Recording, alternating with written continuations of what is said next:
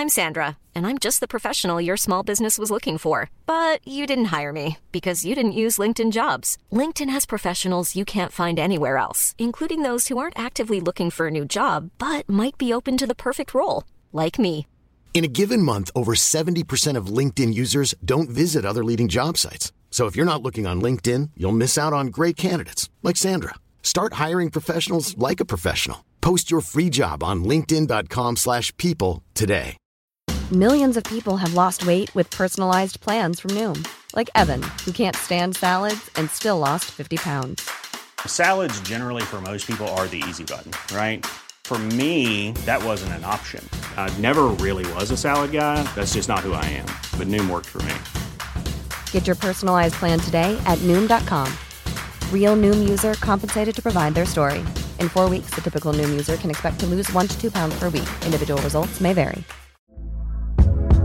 Hey there, it's Michelle Norris. I'm host of a podcast called Your Mama's Kitchen. When I travel, I'm usually looking for a way to find a taste of home when I'm not at home. And one of the things I love to do when I am at home is entertain. And Airbnb allows me to do that. When I was in California recently, I rented a house that had a great kitchen. And when we were sitting around the table, we we're all thinking, we're in someone else's house. Someone could be in all of our homes as well.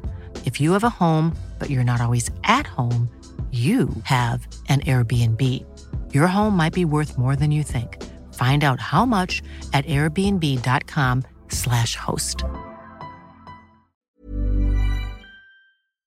Alice i Underlandet. En saga av Lewis Carroll.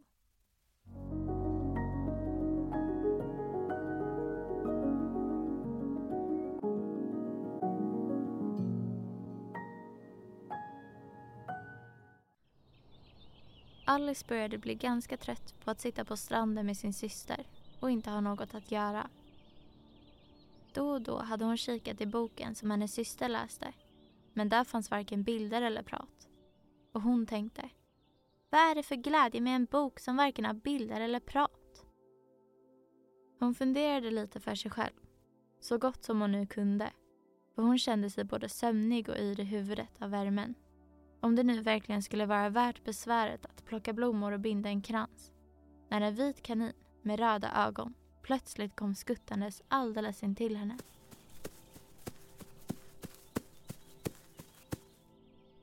Det var inget särskilt märkvärdigt med det. Och inte heller tyckte Alice att det var särskilt konstigt när han hörde kaninen säga högt för sig själv. Oj, oj, oj, nu kommer jag för sent. När hon tänkte på det efteråt undrade hon varför hon inte hade tyckt att det var konstigt. Fast just då verkade alltihop helt naturligt. Men när kaninen tog upp en klocka ur västfickan och tittade på den och sen sprang vidare, då kom Alice fort på fötter eftersom det slog henne att hon aldrig förr hade sett en kanin med klockor eller västfickor att stoppa dem i. Vild av nyfikenhet sprang hon efter kaninen över ängen och kom fram lagom för att se den försvinna ner i ett stort kaninhål under en häck. I nästa ögonblick var Alice på väg ner efter den. Utan en tanke på hur i all världen hon skulle kunna ta sig upp igen. Kaninhålet ledde rakt fram som en tunnel en liten bit. Sen stupade det tvärt. Så tvärt att Alice aldrig hann hejda sig förrän hon damp ner i något som verkade vara en väldigt djup brunn. Antingen var brunnen mycket djup eller så föll hon också väldigt långsamt. För hon hade gott om tid på sig att titta sig omkring medan hon föll och undra vad som skulle hända härnäst. Först försökte hon se neråt och ta reda på vart hon var på väg. Men det var för mörkt för att hon skulle kunna se något. Då tittade hon sig om på brunnens sidor och lade märke till att de var fullbehängda av skåp och bokhyllor. Här och där såg hon kartor och bilder som hängde på krokar. Hon tog ner en burk från en hylla när hon passerade förbi. Den hade en etikett som det stod apelsinmarmelad på. Men till hennes stora besvikelse var den tom. Hon ville inte gärna släppa burken med tanke på att den kunde döda någon där nere. Och hon lyckades ställa in den i ett skåp som hon föll förbi. Jaha, tänkte Alice.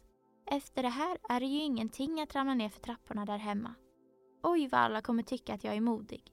Nej, jag skulle inte säga ett knyst om jag så föll ner från taket. Vilket vore ju högst sannolikt. Djupare och djupare föll hon. Skulle hon aldrig falla färdigt? Jag undrar just hur många mil jag har ramlat vid det här laget, sa hon högt.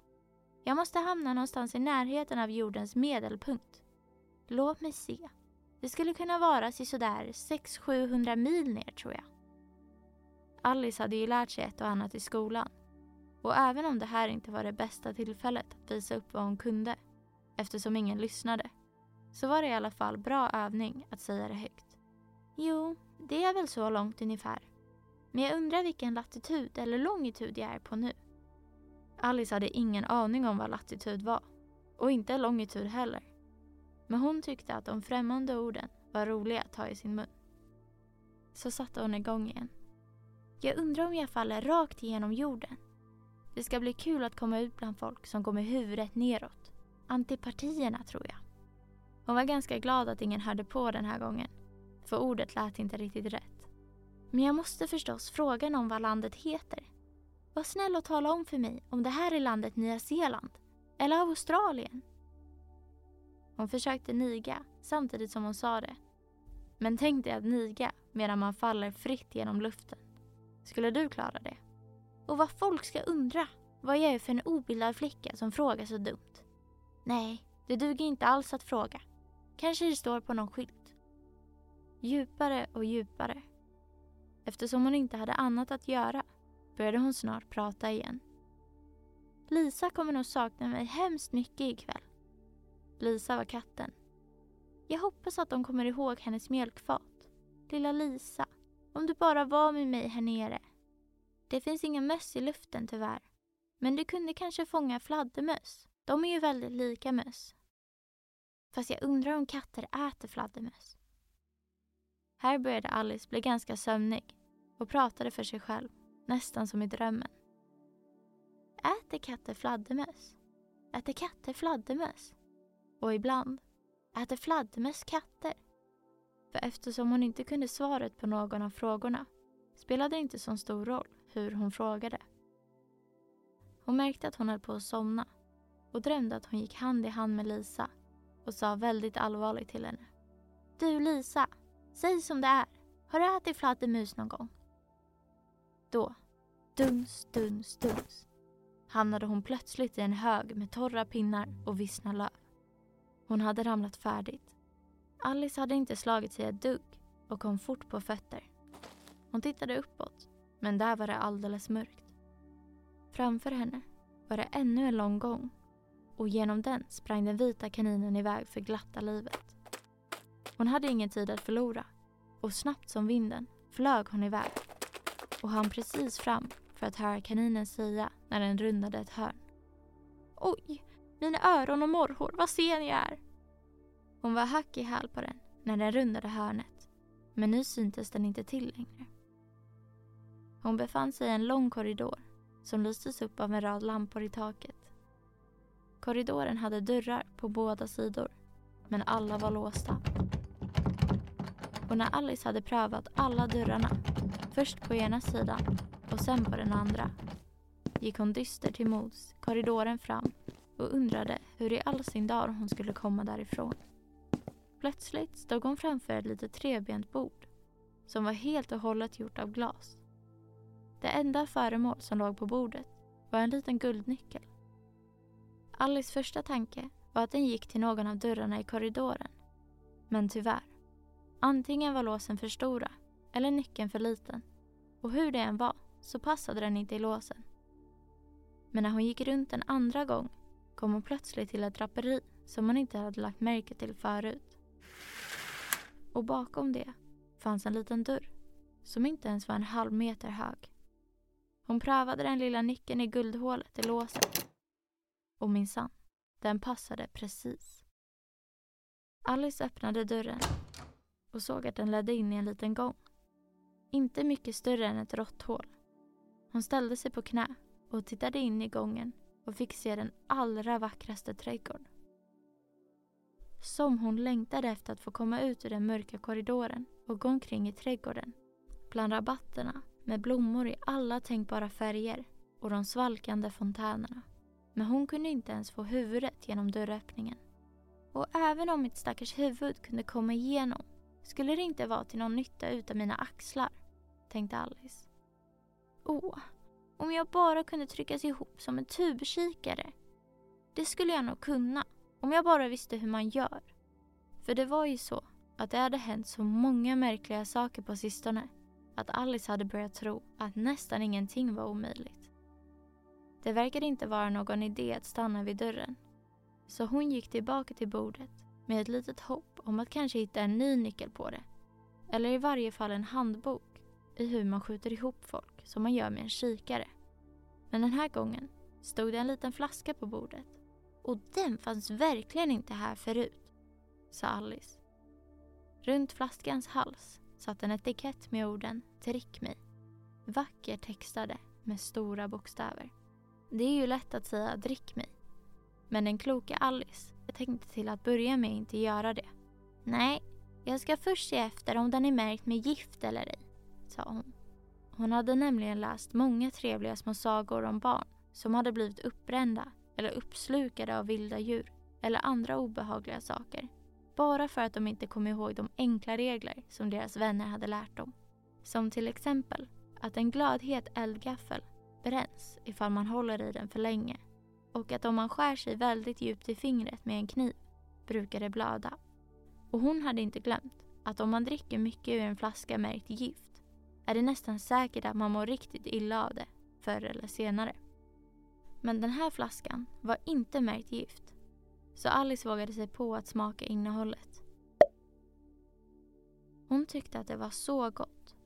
Det smakade verkligen som en blandning av körsbärstårta, vaniljsås, ananas, stekt kalkon, knäck och varmt rostat bröd med smör. Att hon svalde alltihop i ett nafs.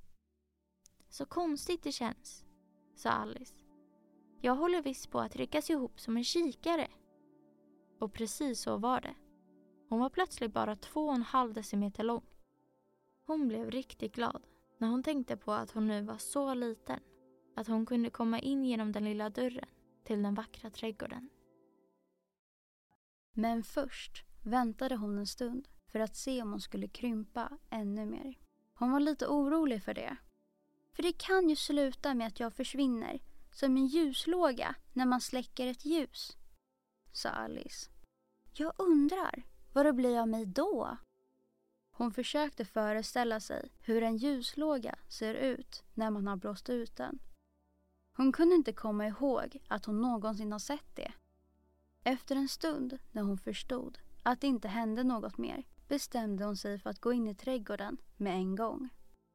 Men stackars Alice, när hon stod vid dörren upptäckte hon att hon hade glömt den lilla guldnyckeln och när hon gick tillbaka till bordet för att hämta den förstod hon att hon inte kunde nå den.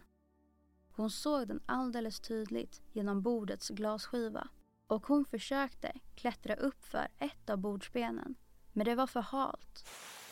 Och när hon hade försökt så länge att hon var alldeles utmattad satte sig stackars Alice ner och grät. Hörru du du! Det är ingen idé att tjuta sådär, sa Alice i ganska skarp ton. Sluta genast med det där, det råder jag dig till. Hon brukar ge sig själv väldigt goda råd, men hon lydde dem väldigt sällan. Och ibland grälade hon så grundligt på sig själv att hon fick tårar i ögonen. Hon kom ihåg att hon hade gett sig själv örfilar för att hon hade fuskat en gång när hon spelade krocket mot sig själv. För den här ovanliga flickan tyckte om att låtsas att hon var två olika personer. Fast nu är det ingen idé att låtsas att jag är två olika personer, tänkte stackars Alice. Nej, det finns ju knappt så mycket kvar av mig att det räcker till en hederlig människa. Då fick hon syn på en liten glasask som låg under bordet. Hon öppnade den och fann en mycket liten kaka som stod ät mig på, som var vackert skrivet med russin.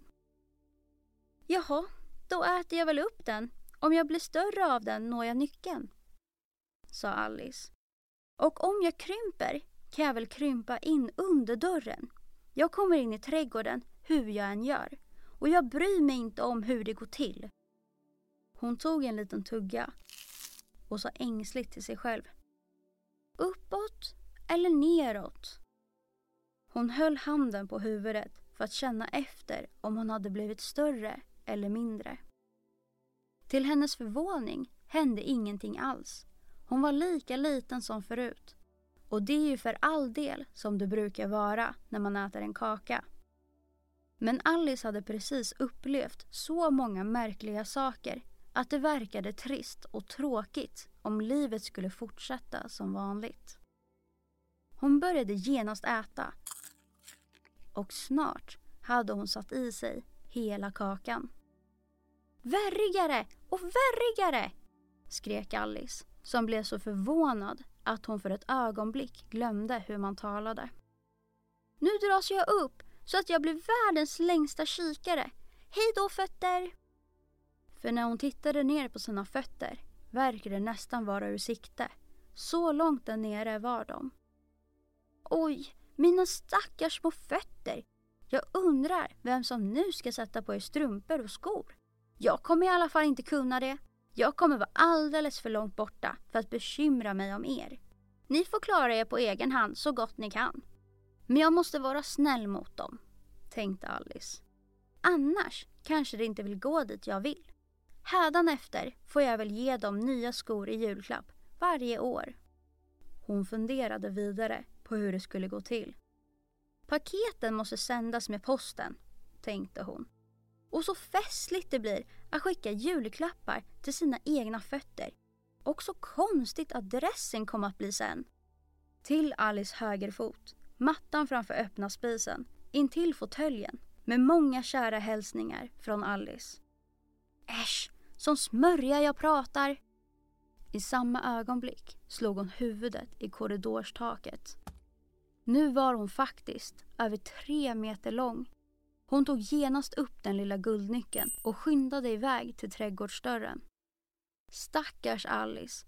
Längre kom hon inte, för hon kunde bara lägga sig ner på sidan och kika in i trädgården med ena ögat. Men att komma in var ännu hopplösare nu. Hon satte sig upp och började gråta igen. Du borde skämmas, sa Alice. Stora flickor ska väl inte lipa så här. Sluta genast med det där. Hör du det? Men hon fortsatte ändå och följde litervis med tårar tills hon hade en hel sjö omkring sig och fyllde halva korridoren och var en decimeter djup. Efter en liten stund hörde hon trampet av små fötter en bit bort. Hon skyndade sig att torka tårarna för att se efter vad som stod på. Det var den vita kaninen som kom tillbaka. Han var finklädd och i ena handen höll han ett par vita handskar. I den andra en stor solfjäder. Han kom ilande i en väldig fart, hela tiden muttrande för sig själv. Oj, oj, hertiginna, hertiginna! Åh, hon kommer bli hemskt arg om hon får vänta. Alice var nu så förtvivlad att hon kunde ha bett vem som helst om hjälp. När kaninen kom närmare sa hon alltså lite tyst och blygt. Förlåt min herre. Kaninen spratt till, tappade handskarna och solfjärden och skuttade bort i mörkret så fort benen bar honom. Alice tog upp handskarna och solfjädern men eftersom att det var väldigt varmt i korridoren fläktade hon sig med solfjädern hela tiden medan hon pratade på. Kära nån, så konstigt allting är idag. Och igår var ju allt precis som vanligt. Jag undrar om jag blev bortbytt i natt. Jag får tänka efter. Var jag verkligen densamma när jag steg upp i morse? Jag tror nästan att jag känner mig lite annorlunda. Men om jag inte är densamma så är nästa fråga, vem i hela världen är jag? Ja, det är just den stora gåtan. Hon började tänka på alla de barn som hon kände som var jämngamla med henne själv för att se om hon hade blivit bortbytt mot någon av dem. Jag är säkert inte Ida, sa hon. För hon har så långa korkskruvslockar och jag har inga lockar alls. Men jag kan inte vara Molly heller.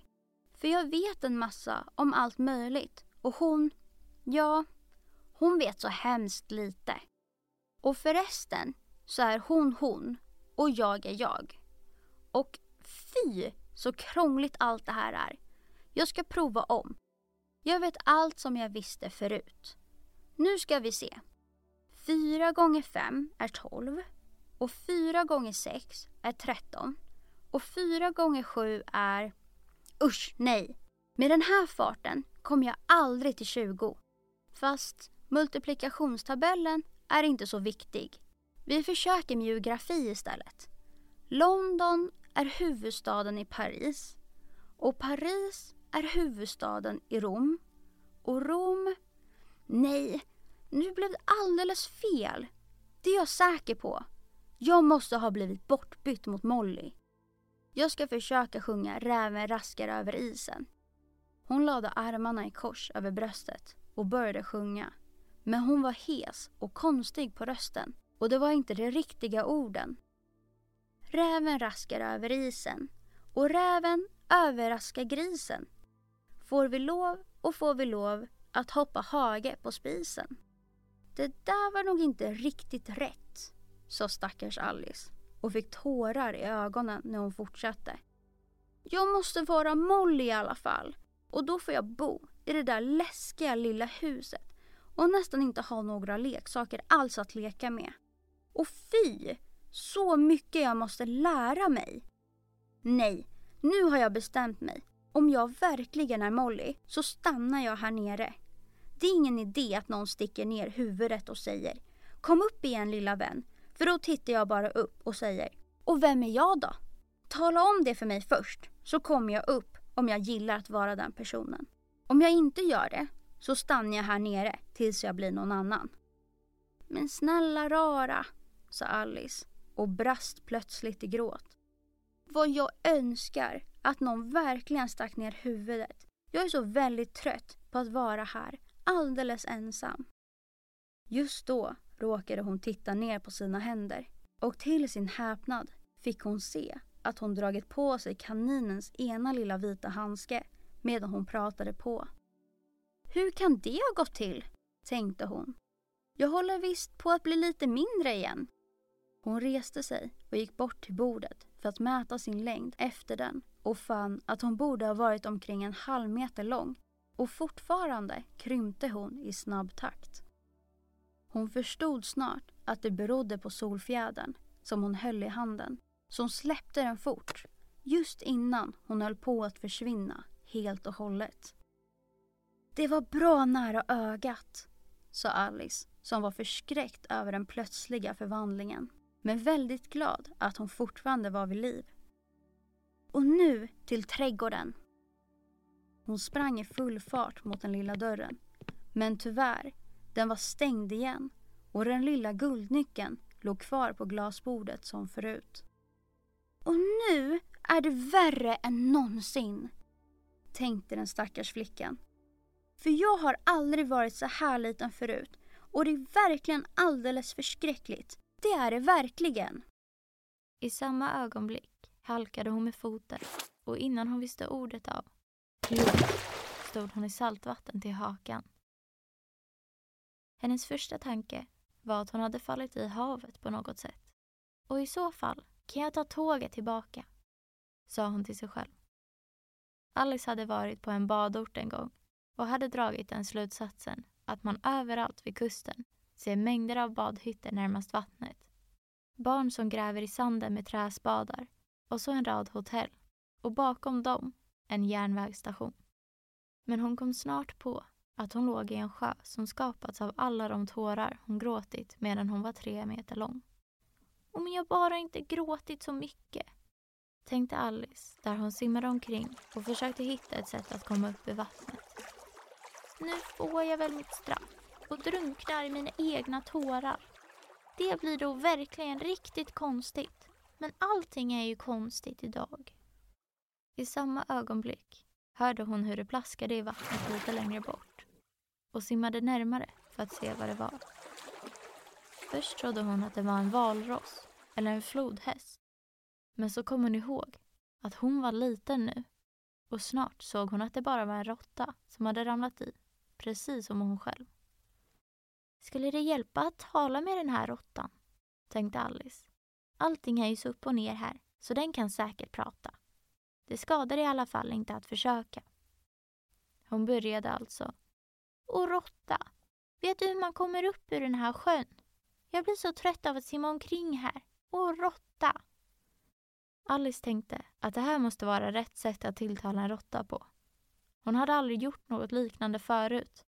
Men hon kom ihåg något som hon hade sett i sin brors latinska grammatik. En råtta, råttans till en råtta och råtta.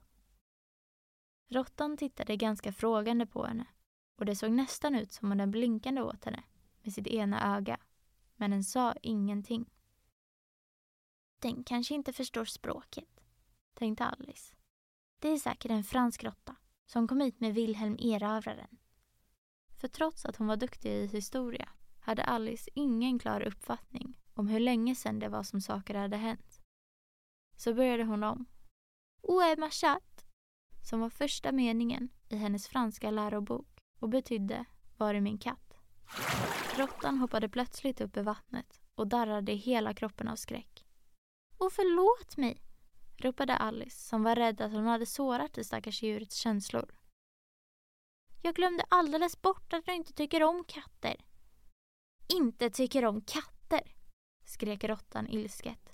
Skulle du tycka om katter om du var jag? Nej, kanske inte, sa Alice i överslätande ton. Var inte arg på mig för det. Men jag skulle gärna visa dig vår katt Lisa. Jag tror att du skulle gilla katter om du bara fick träffa henne. Hon är så lugn och fin. Fortsatte Alice, nästan för sig själv, medan hon makligt simmade omkring i sjön. Och när hon sitter och spinner så trevligt vid brasan och slickar tassarna och tvättar sig i ansiktet. Och hon är så mjuk och rar att hålla i famnen. Och så är hon jätteduktig på att fånga möss. Oj, jag ber om ursäkt, ropade Alice till igen. För den här gången reste råttan borst och hon förstod att den var riktigt arg. Vi pratar inte mer om henne om du inte vill det. Vilka vi? Skrek råttan som darrade i hela kroppen ända ut i svansspetsen. Som om jag skulle prata om något sådant. Vi i vår familj har alltid avskytt katter. De är elaka, tarvliga, ohyfsade typer. Jag vill inte höra ett till ord om dem. Det ska du verkligen slippa, förklarade Alice och skyndade sig att byta samtalsämne. Tycker du, tycker du om hundar? Råttan svarade inte, så Alice fortsatte ivrigt. Det bor en sån rar liten hund i närheten av oss. Den skulle jag gärna vilja visa dig. En liten terrier med pigga ögon förstår du. Och den har lång lockig päls. Den hämtar saker som man kastar. Och den sitter vackert när den tigger mat och allt möjligt annat. Jag kommer inte ihåg hälften. Och bonden som äger den säger att den är så duktig och värd massor med pengar. Han säger att den dödar alla råttor. Oj, så hemskt! skrek hon. Nu har jag gjort råttan arg igen. För råttan simmade iväg så fort att det rörde upp höga svallvågor efter sig i sjön. Hon ropade med sin vänligaste röst efter den. Kära lilla råtta, kom tillbaka igen så ska vi inte prata om katter och inte hundar heller om du inte gillar dem. När råttan hörde det vände den om och kom sakta simmande tillbaka till henne. Den var vit i ansiktet av ilska, tänkte Alice och den sa med låg, skälvande röst. Nu simmar vi i land så ska jag berätta min historia för dig. Då kommer du att förstå varför jag avskyr hundar och katter. Det var hög tid att gå upp, för sjön började bli full av fåglar och andra djur som hade ramlat i vattnet. Där var en anka och en dront, en papegoja och en örnunge och många andra lustiga figurer. Med Alice i täten simmade hela sällskapet i land. Det var verkligen ett bedrövligt sällskap som samlades på stranden. Fåglarna med genomblöta fjädrar, de fyrfota djuren med drypande päls, alla dyvåta, arga och sura. Den första frågan var förstås hur de skulle bli torra igen. De rådgjorde om det och snart föll det sig helt naturligt för Alice att sitta och prata med dem som gamla bekanta. Ja, hon hade till och med ett längre ordbyte med papegojan som till slut blev riktigt tvär och bara sa Jag är äldre än du, så jag vet bäst. Det kunde inte Alice gå med på, för hon visste inte hur gammal den var och eftersom papegojan envisades med att inte tala om sin ålder fanns det inget mer att säga. Till slut utbrast råttan, som verkade ha en viss makt och myndighet i sällskapet. Sätt er ner allesammans och hör på mig. Jag ska snart se till att ni blir torra så att det räcker. Alla slog sig ner i en stor ring med råttan i mitten. Alice såg ängsligt på den, för hon var säker på att hon skulle få en svår förkylning om hon inte blev torr väldigt snart. Ehem, sa råttan med viktig min. Är ni beredda? Det här är det torraste jag vet. Största möjliga tystnad om jag får be. Hör nu på. Wilhelm erövraren, vars sak gynnades av påven, blev snart åtlydd av engelsmännen, vilka saknade ledare och på senare tid hade utsatts för intrång och invasion.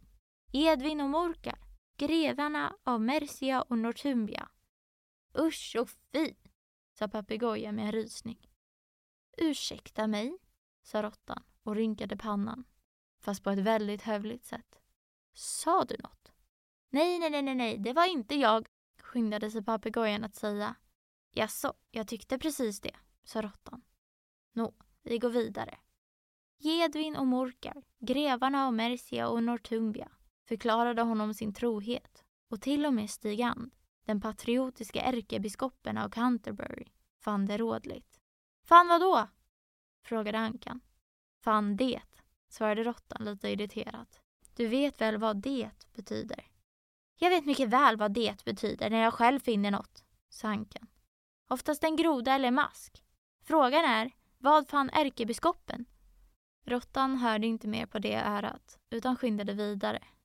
Fann det rådligt att tillsammans med Edgar Altelig gå Wilhelm till mötes och erbjuda honom kronan. Till en början uppträdde Wilhelm försiktigt, men normandernas fräckhet. Hur är det med dig nu lille vän? fortsatte råttan, vän mot Alice. Blötare än någonsin, svarade Alice med dyster min. Och det här blir jag ju inte mycket torrare av. I så fall, sa dronten med högtidlig min, föreslår jag att mötet avslutar så att mer verksamma åtgärder ska kunna vidtas. Prata som man förstår, sa örnungen. Jag förstår inte vad som menas med hälften av alla de där långa orden. Och det gör säkert inte du heller. Örnungen böjde på huvudet för att dölja ett leende och några andra av fåglarna kiknade av skratt. Vad jag hade tänkt föreslå, sa dronten som blivit ganska trött, var att det bästa sättet för oss att bli torra vore en kapplöpning. En kapplöpning hur då? sa Alice. Inte för att hon så gärna ville veta det, men dronten hade gjort en paus. Som att den tyckte att någon borde säga något och ingen hade tydligen lust att yttra sig. Jo, sa dronten. Bästa sättet att förklara saken är att visa hur man gör. Om du kanske skulle vilja försöka själv en vinterdag ska jag tala om hur dronten gjorde. Först stakade den ut en slags rund bana. Den exakta formen spelar ingen roll, sa dronten och så ställdes hela sällskapet upp kring banan, lite här och där. Det behövdes inget klara färdiga gå, utan de sprang iväg huller om buller och stannade när de ville, så det var inte lätt att säga när kapplöpningen var över. Men när de hade sprungit i sisådär en halvtimme och hunnit bli torra igen ropade dronten plötsligt. Slut på tävlingen! Och alla trängdes kring den och frågade andrutna och flåsade. Men vem vann? Den frågan kunde dronten inte besvara direkt, utan måste ta sig en funderare.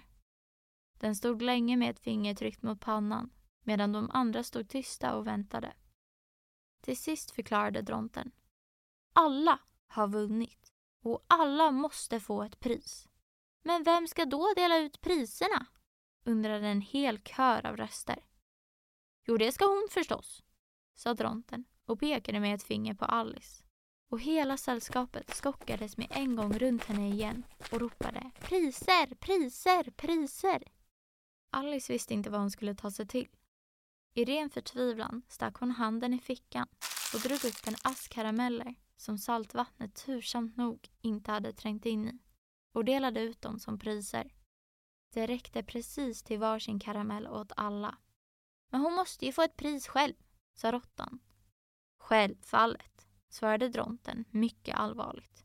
Vad har du mer i fickan? fortsatte han, vänd mot Alice. Bara en fingerborg, sa Alice med sorgsen min. Räck mig den, sa dronten.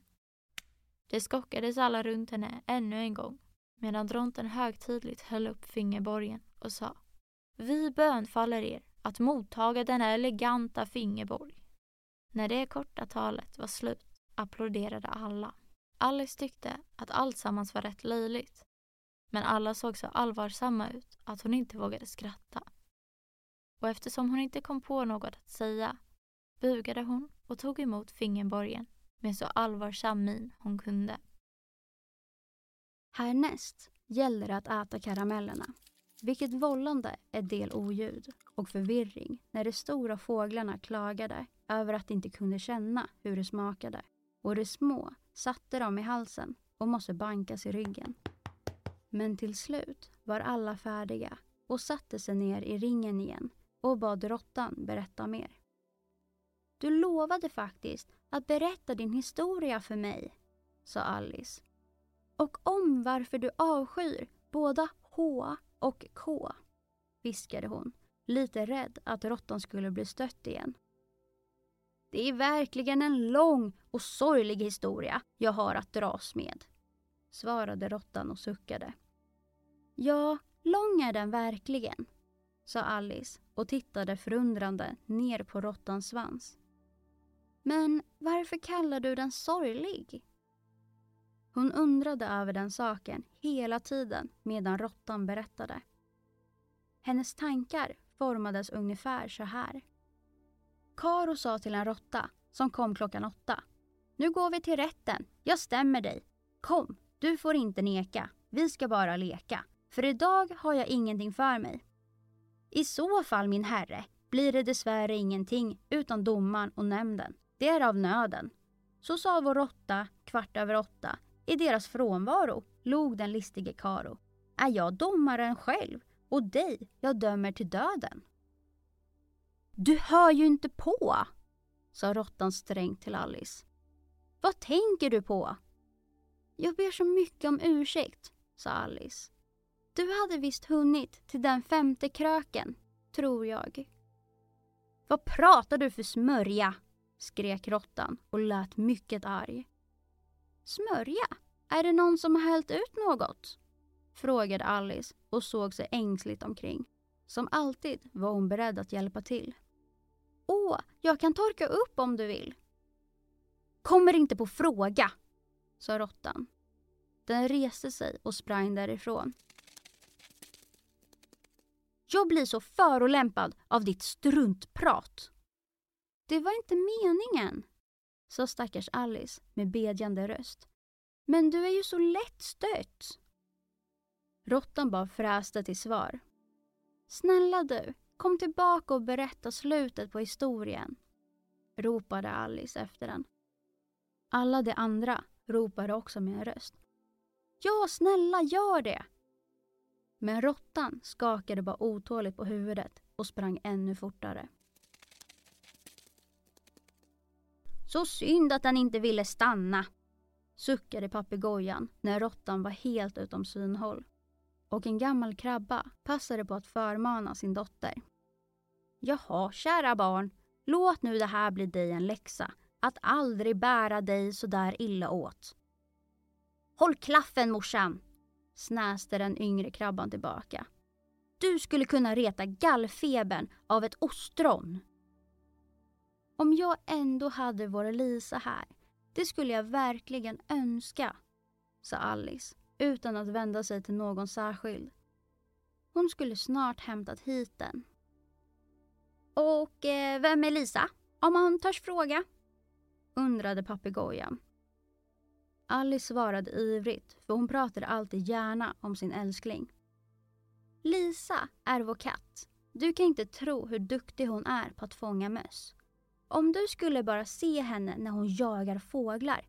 Hon hinner knappt få syn på en liten Pippi förrän hon har slukat den. Dessa ord vållade stor uppståndelse bland djuren.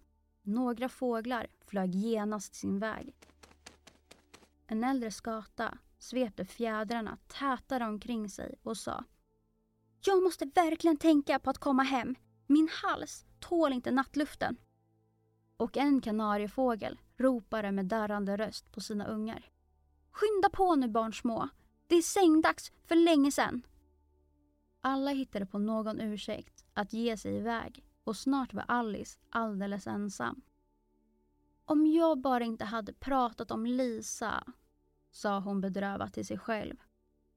Här nere är det visst ingen som tycker om henne fast hon säkert är världens bästa katt. Åh, Lisa! Jag undrar om jag någonsin får se dig igen. Och så brast lilla Alice i gråt igen för hon kände sig så ensam och övergiven. Men efter en liten stund hörde hon trampet av små fötter och hon tittade ivrigt upp med ett litet hopp om att råttan hade ändrat sig och kom tillbaka för att berätta slutet på historien. Det var kaninen som i sakta mak kom trippande tillbaka. Den såg sig oroligt omkring som om den hade tappat bort något och Alice hörde den muttra för sig själv. Hertiginnan, hertiginnan! Åh, mina stackars tassar! Åh, min päls! Åh, mina morrhår! Hon kommer slå ihjäl mig, så sant som ett och tre är sju. Var kan jag ha tappat dem? Alice trodde först att han letade efter solfjädern och de vita handskarna och tjänstvillig som hon var började hon springa runt och söka efter dem. Men det syntes inte till någonstans. Allting verkade så förändrat sedan hon simmade i sjön och den långa korridoren med glasbordet och den lilla dörren var totalt borta. Strax därpå fick kaninen syn på Alice där hon sprang omkring och letade och han ropade ilsket till henne. Men Marianne, vad gör du här ute? Spring genast hem och hämta ett par handskar och en solfjäder åt mig. Se så, sätt fart! Alice blev så rädd att hon kastade sig iväg åt det håll kaninen pekade utan att försöka tala om att den hade tagit fel. Han trodde att jag var hans piga, sa hon sig. Vilken överraskning när han begriper vem jag är. Men det är bäst att jag hämtar solfjädern och handskarna åt honom. Om jag kan hitta dem, det vill säga. I samma ögonblick stod hon framför ett trevligt litet hus. På dörren satt en blank mässingskylt med namnet H. Kanin ingraverat. Hon steg in utan att knacka och sprang upp för trappan, rädd att träffa på den verkliga Marianne och bli utkastad innan hon lyckas hitta solfjädern och handskarna. Så konstigt det känns att springa ärenden åt en kanin, sa Alice för sig själv. Nästa gång blir det väl Lisa som skickar bud med mig. Hon började fantisera om hur det skulle gå till.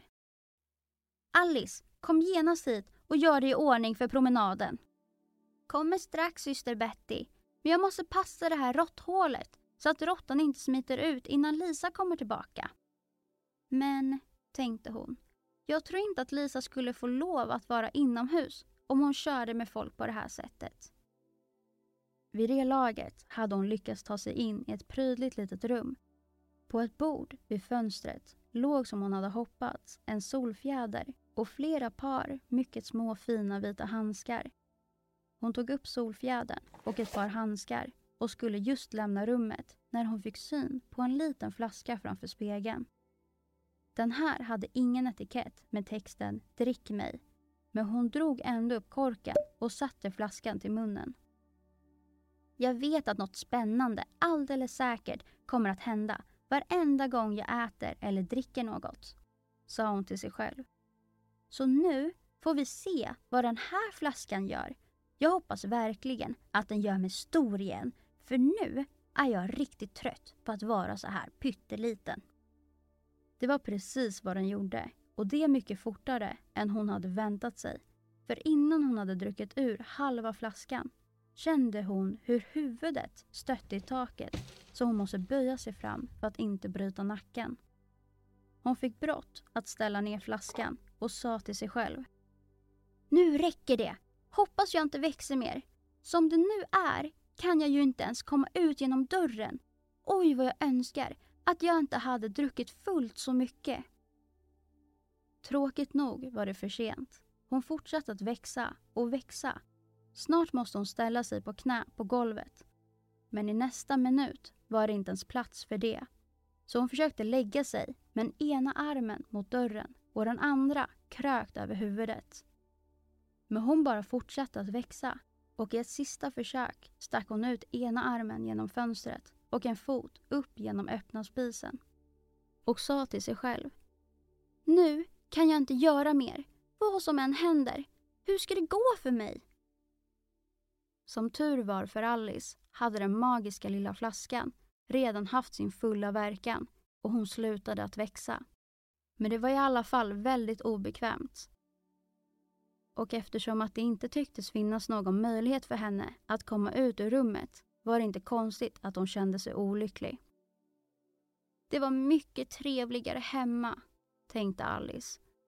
När man inte blev större och mindre hela tiden och hunsades av råttor och kaniner. Jag önskar nästan att jag inte hade gått ner i det där kaninhålet. Och ändå, ändå är det ganska konstigt det här livet när man tänker efter. Jag undrar verkligen vad det är som har hänt med mig. När jag läste sagor inbillade jag mig att sånt där aldrig händer i verkligheten. Och här sitter jag ju, mitt i en saga. Det borde skrivas en bok om mig. Det borde det verkligen. Och när jag blir stor ska jag skriva en. Fast jag är ju redan stor, tillade hon sorgset. I varje fall finns det inte plats att växa mer här inne. Men, tänkte hon, kommer jag aldrig att bli äldre än så här? Det är ju på sätt och vis inte så dumt. Att aldrig bli en gammal gumma. Fast att jämt vara tvungen att läsa läxor. Nej, det vill jag verkligen inte. Äsch, dumma Alice, svarade hon sig själv. Här inne kan man väl ändå inte läsa läxor? Du får ju knappt rum själv och för läxböckerna finns det absolut ingen plats. Och så där pratade hon på, en si, en så, som i ett riktigt samtal. Men efter en liten stund hörde hon en röst utanför och höll upp för att lyssna. Marianne! Marianne! sa en röst. Kom genast hit med mina handskar! Sen hördes små trippande steg i trappan. Alice förstod att det var kaninen som kom för att leta efter henne och hon darrade så att hela huset skakade. Hon hade glömt att hon var nästan tusen gånger större än kaninen och inte behövde vara rädd för den. Strax därpå kom kaninen fram till dörren och försökte öppna den. Men eftersom dörren gick inåt och Alice armbåge låg hårt tryckt emot den misslyckades det. Alice hörde kaninen säga för sig själv. Då går jag runt huset och in genom fönstret.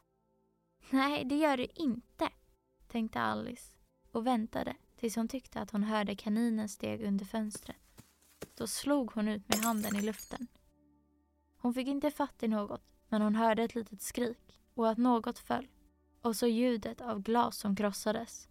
Så hon förstod att kaninen möjligen hade ramlat ner i gurkbänken eller något i den stilen. Strax därpå hördes en ilsken röst. Det var kaninens. Pelle, Pelle, vad håller du hus? Och så en röst som hon aldrig har hört förut. Här är jag, gräver upp jordpäron ers nåd. Jaså, du gräver upp jordpäron? Jo, jo, utbrast kaninen argt. Kom hit och hjälp mig upp ur den här. Mera klirr av krossat glas. Och hörru Pelle, vad är det där i fönstret? Jo, det är allt en arm, ers nåd. En arm, din fårskalle. Vem har sett en sån stor arm? Den följer ju upp hela fönstret. Visst gör den det så, ers nåd. Men det är i alla fall en arm. Nå, där har den inget att göra. Så, gå och ta väck den. Därefter var det tyst en lång stund och Alice hörde bara enstaka viskningar som till exempel Nej visst, jag gillar inte det heller ers nåd, inte ett dugg. Gör som jag säger din fegis. Till slut slog hon ut med handen i luften igen. Nu hördes två små skrik och mera glaskross. Så många gurkbänkar det måste finnas här. tänkte Alice. Jag undrar vad de tar sig till härnäst. Om de tänker släppa ut mig genom fönstret önskar jag bara att de kunde. För jag har då ingen lust att stanna här längre. Hon väntade en stund. Men nu var det helt tyst. Till slut hördes skrammel, som av små kärrhjul och ljud av många röster som pratade på samma gång. Hon kunde uppfatta ord som Var är den andra stegen? Hur så? Jag skulle bara ta mig igen. Bill har den andra. Bill, ta hit den. Sådär, ställ upp dem här på hörnet. Nej, koppla ihop dem först. De når inte halvvägs än. Jo då, de täcker gott och väl. Var inte så kinkig. Här, Bill, ta fatt i den där repändan. Håller taket. Se upp för den lösa takpannan. Hjälp, den glider ner. Akta huvudena. En ljudlig skräll. Men vem gjorde det där? Bill förstås. Vem ska ta sig ner i skorstenen? Inte jag, det kan du göra själv. Nej, aldrig i livet. Bill får gå ner. Hörru Bill. Patron säger att du ska krypa ner i skorstenen. Jaså, det är Bill som måste ta sig ner i skorstenen, sa Alice för sig själv. Det verkar som att hon lägger allting på Bill. Jag skulle då inte vilja vara i hans kläder för aldrig så mycket. Skorstenspipan är förstås trång, men jag tror att jag kan sparka till lite. Hon drog ner foten i skorstenen så långt hon kunde och väntade tills hon hörde ett litet kryp. Hon anade inte vad det kunde vara för stort som krafsade och kravlade omkring i skorstenspipan strax ovanför henne. Så sa hon, det där måste vara Bill. Hon sparkade till av alla krafter och väntade på vad som nu skulle ske. Det första hon hörde var en hel kör av röster som ropade. Där flyger Bill! Och sen kaninen solo. Ta emot honom, ni där nere vid häcken. Sen blev det alldeles tyst igen. Och så plötsligt en massa upphetsade röster. Håll upp hans huvud! Lite konjak! Kväv honom inte! Hur är det hörru? Vad var det som hände? Berätta alltihop för oss, är du hygglig. Sist hördes en liten svag pipig röst. Det där är Bill, tänkte Alice. Jag vet inte riktigt. Inte mer nu. Tack ska ni ha. Jag känner mig bättre nu. Men jag är lite yr i mössan. För det var något trolltyg som boxade till mig så att jag for upp som en annan raket. Ja, det gjorde du verkligen gubbe lilla, sa de andra. Vi måste tända eld på huset, hördes kaninens röst. Alice ropade för full hals. Om ni gör det så bussar jag Lisa på er. Det blev dödstyst och Alice tänkte, jag undrar vad de hittar på nu. Om de har något vett i skallen lyfter de av taket. Efter en stund började de springa om varandra igen och Alice hörde kaninen säga En fullastad skottkärra bör räcka till att börja med. En skottkärra fullastad med vad då? tänkte Alice. Men hon behövde inte undra så länge. För i nästa ögonblick kom en hagelskur av småsten yrande genom fönstret och en del träffade henne i ansiktet. Det här ska jag sätta stopp för, sa hon för sig själv och skrek.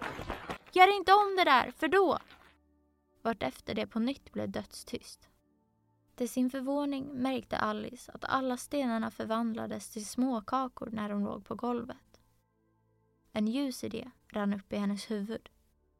Om jag äter en sån här kaka händer det säkert något med min kropp och eftersom jag inte gärna kan bli större så måste jag väl bli mindre. Så åt hon en kaka och märkte att hon genast började krympa. När hon var så pass liten att hon kunde komma igenom dörren sprang hon ut i huset och fann en hel flock fåglar och andra djur som väntade utanför. Mitt i hopen syntes den lilla stackars ödlan Bill stödd av två marsvin som hällde i den något ur en flaska. De rusade alla fram mot Alice så snart hon visade sig men hon sprang för glatta livet därifrån tills hon befann sig i säkerhet i en tät skog. För det första, sa Alice till sig själv medan hon vandrade omkring i skogen, måste jag väl se till att bli min vanliga storlek igen. Och för det andra vill jag hitta fram till den där ljuvliga trädgården. Den planen blir nog den allra bästa. Planen var alldeles utmärkt. Ganska fiffig och väl uttänkt. Det var bara det att hon inte hade det minsta hum om hur hon skulle sätta den i verket. Hon spanade ängsligt mellan trädstammarna när det med ens hördes ett litet gällt skall alldeles ovanför huvudet på henne. Hon tittade hastigt upp. En jättelik hundvalp glodde ner på henne med stora runda ögon. Den sträckte försiktigt ut en tass mot henne. Stackars liten, sa Alice och försökte vissla på den samtidigt som hon var väldigt rädd att den skulle vara hungrig. Om den var det skulle den säkert äta upp henne trots hennes vänliga ord. Utan att riktigt veta vad hon gjorde plockade hon upp en liten pinne på marken och höll fram den mot valpen. Den gläfste till och tog ett glädjeskutt upp i vädret med alla fyra tassarna på en gång. Rusade fram mot pinnen och försökte komma åt den. Men Alice smet in bakom en stor tistel för att inte bli omkullsprungen. När hon tittade fram på andra sidan gick valpen till ny attack mot pinnen och tumlade omkull flera gånger i sin iver att få fatt i den. Alice, som tyckte att det kändes som att leka kurragömma med en häst och väntade på att bli ihjältrampad när som helst, sprang runt tisten igen. Då började valpen göra flera små anfall mot pinnen. Den tog ett litet skutt framåt och sprang ett långt stycke tillbaka, flera gånger. Under tiden skällde den hest tills den äntligen satte sig ner en bra bit därifrån och flåsade med tungan hängande ur munnen och ögonen halvslutna. Alice tyckte att det var ett bra tillfälle att komma undan. Hon gav sig genast iväg och sprang tills att hon nästan tappade andan av trötthet och tills valpens skall bara hördes helt svagt på avstånd. Men det var ändå en rar liten valp, sa Alice och lutade sig mot en smörblomma och fläktade sig med ett blad. Det skulle ha varit roligt att lära den en massa trick. Om, om jag bara hade varit rätt storlek för det. Kära någon. Jag hade ju nästan glömt bort att jag måste växa igen.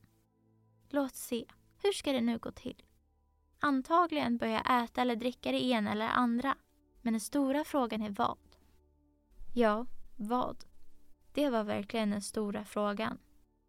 Alice såg sig omkring på blommor och grässtrån men hon kunde inte se något som verkade vara det rätta att dricka eller att äta i det här fallet. Strax intill henne växte en stor svamp, ungefär lika stor som hon själv. Och när hon hade tittat under den på båda sidor och bakom den tänkte hon att hon lika gärna kunde se efter vad som fanns ovanpå den också.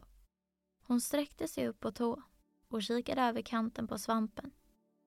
Där fick hon syn på en stor blå kolmask som satt med armarna i kors och helt lugnt rökte vattenpipa utan att ha den minsta notis om vare sig henne eller något annat heller.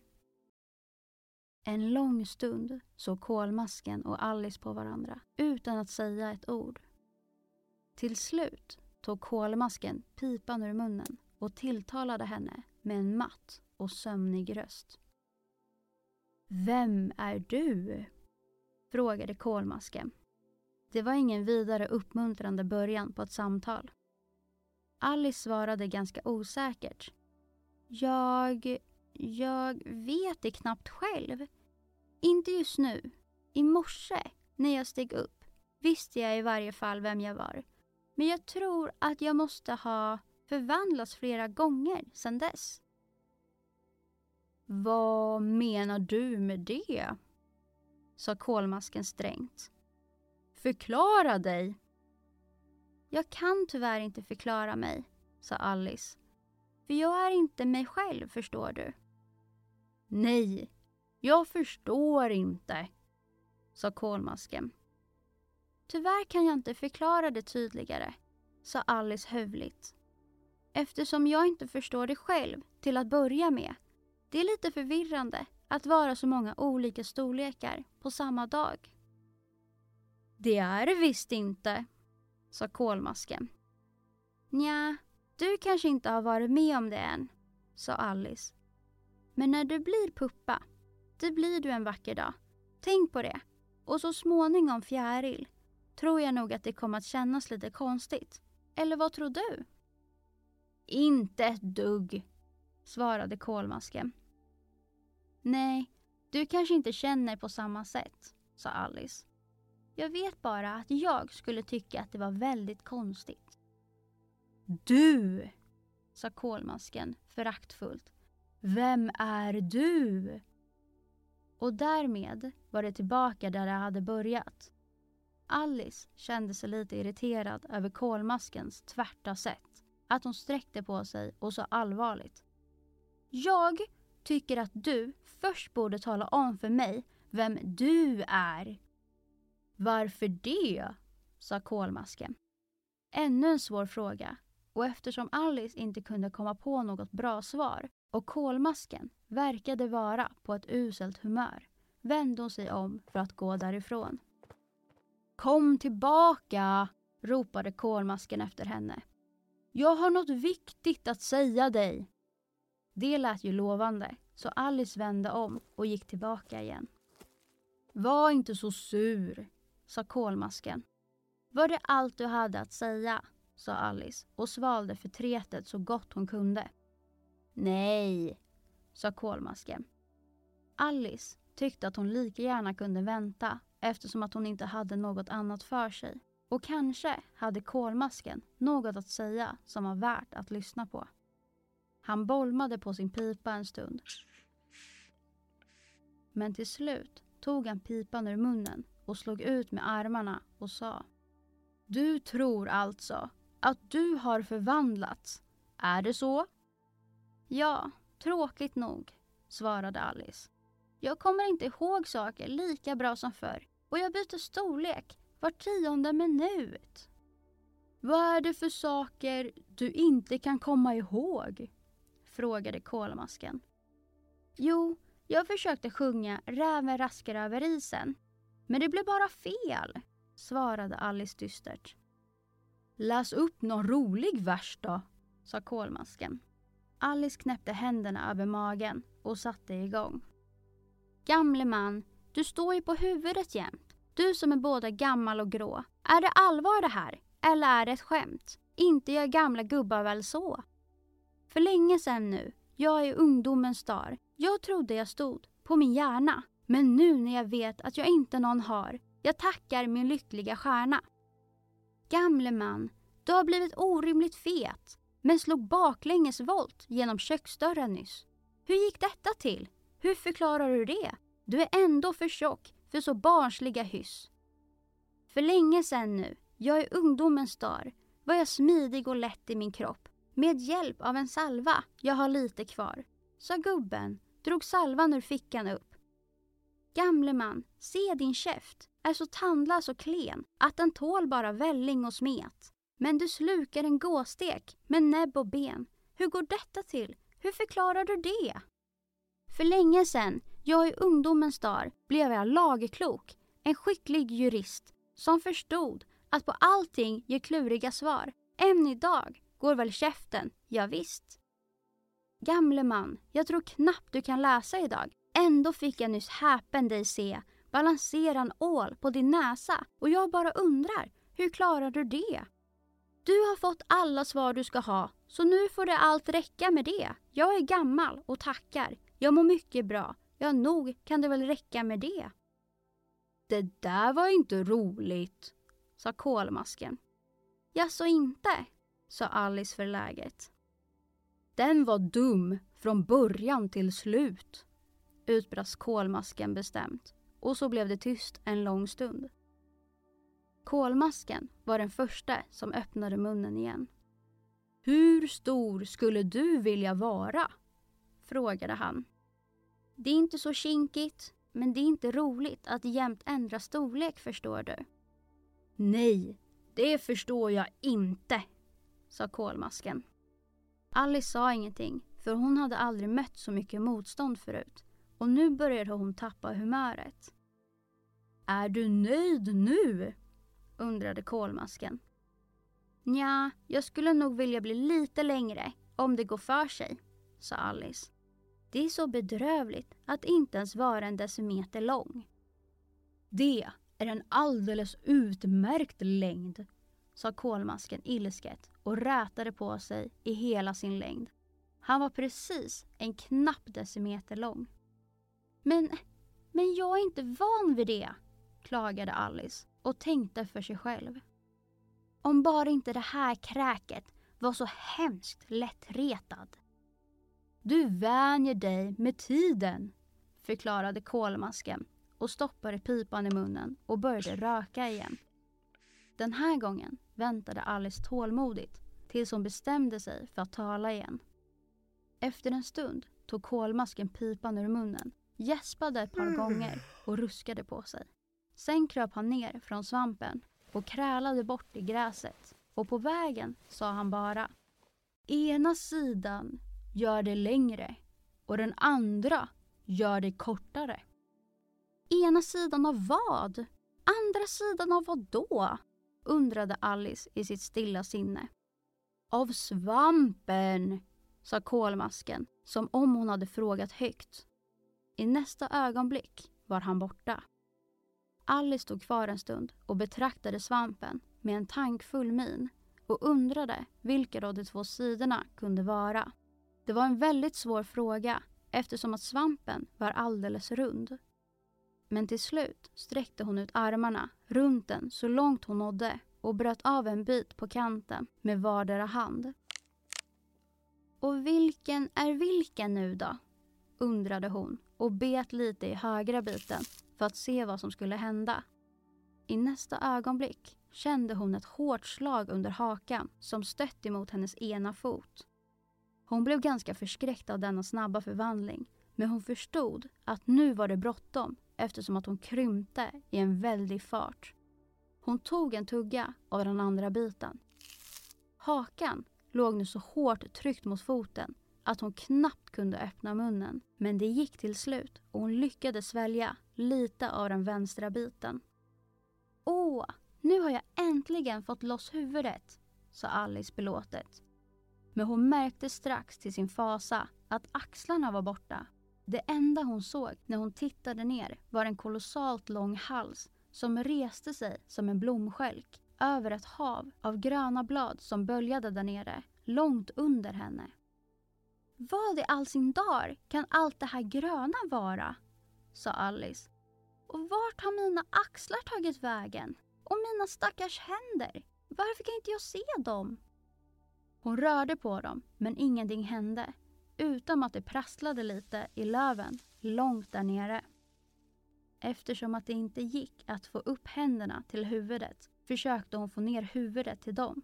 Och till sin förtjusning märkte hon att halsen lätt slingrade sig som en orm åt alla håll.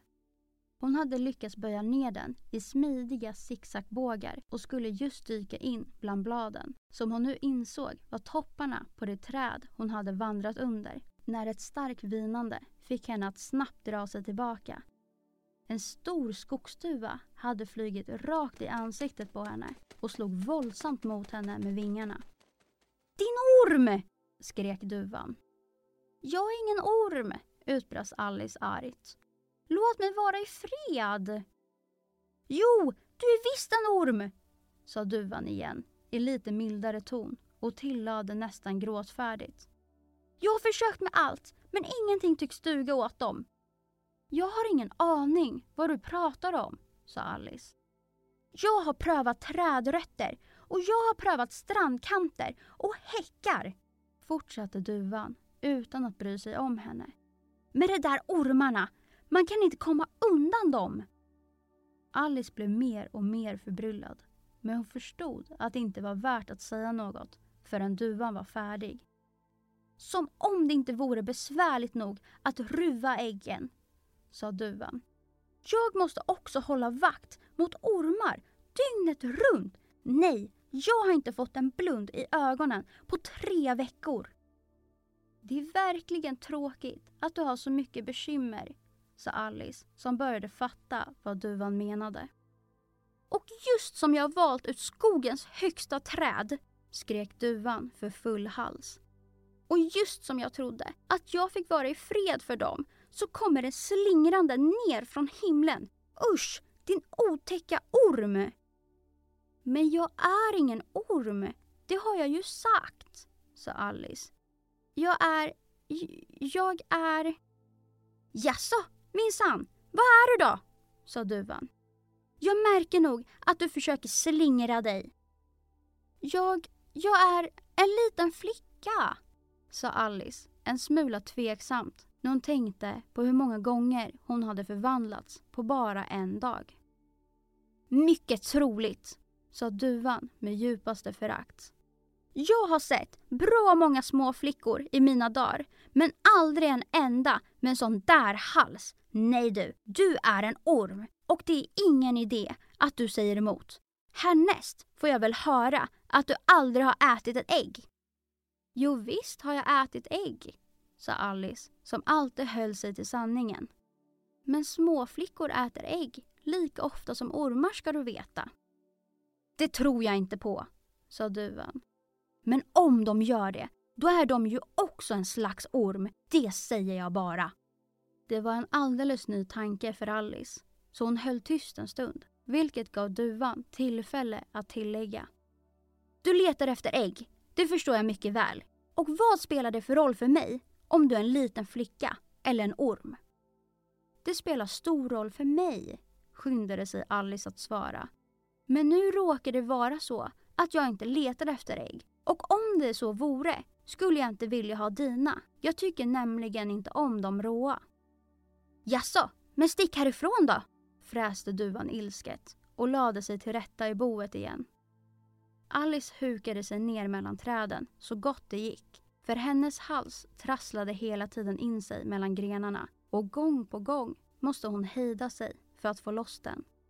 Efter en stund kom hon ihåg att hon hade kvar svampbitarna i händerna och hon började knapra lite först på den ena och sen på den andra.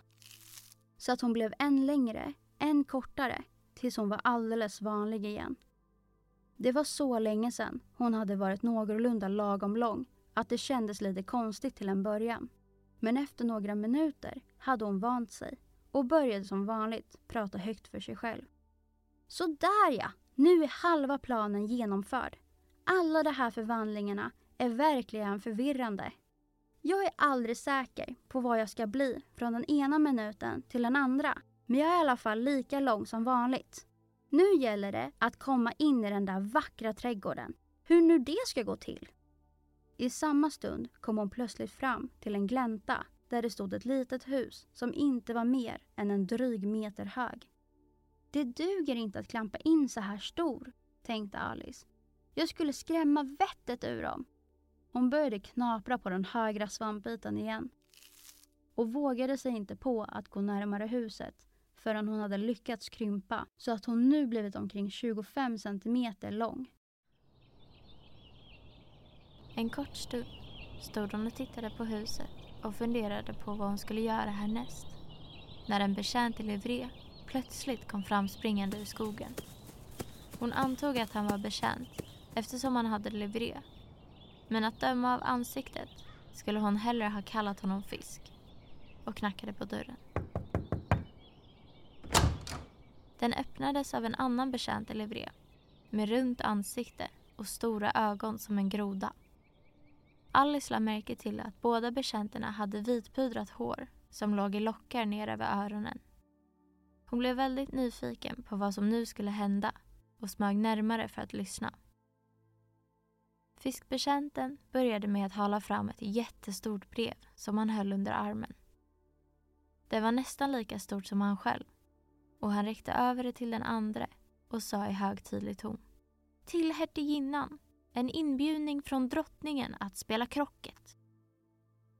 Grodbetjänten upprepade i samma högtidliga ton men med lite annorlunda ordföljd.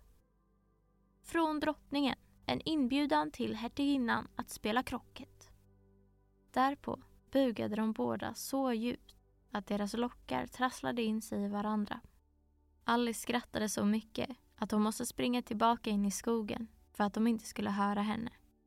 Och när hon kikade fram nästa gång var fiskbetjänten borta och den andra satt på marken utanför dörren och glodde dumt upp i det blå. På darrande ben gick Alice fram till dörren och knackade på. Det är inte den ringaste idé att knacka, sa betjänten. Av två skäl. För det första eftersom jag är på samma sida av dörren som du. För det andra, eftersom att de för så mycket oväsen där inne att de omöjligt kan höra dig.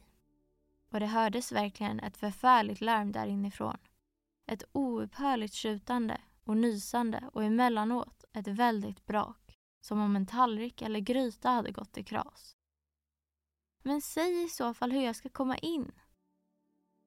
Det vore väl ganska klokt att knacka, sa betjänten utan att lyssna på henne. Om vi hade dörren mellan oss. Om du till exempel var där inne skulle du kunna knacka och jag kunna släppa ut dig. Hela tiden medan han talade höll han blicken mot himlen och det tyckte Alice var direkt ohövligt. Fast han kanske inte kan rå för det, tänkte hon. Hans ögon sitter ju väldigt högt upp på huvudet. Men hur som helst borde han svara på tilltal. Hur ska jag komma in? frågade hon högt igen. Jag ska sitta här till imorgon, påpekade betjänten. I samma ögonblick flög dörren upp och ett stort porslinsfat kom utfarande rakt mot betjäntens huvud. Men det snuddade bara vid näsan och krossades mot en trästam bakom honom. Eller kanske dagen därpå, fortsatte betjänten som om ingenting hade hänt. Hur ska jag komma in? frågade Alice igen, ännu högre. Måste du komma in alls? Det är allt frågan om det, sa betjänten. Och det var det ju. Men Alice tyckte inte om att bli åthuvad. Det är verkligen förskräckligt vad alla kräken bråkar, sa hon för sig själv. Man kan ju bli skvatt galen.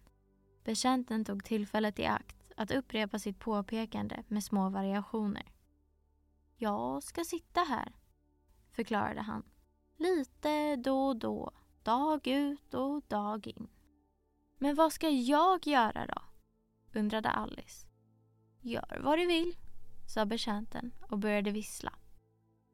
Nu hade Alice fått nog. Äsch, den där dumskallen kan man ju inte prata med, sa hon och öppnade dörren och steg in.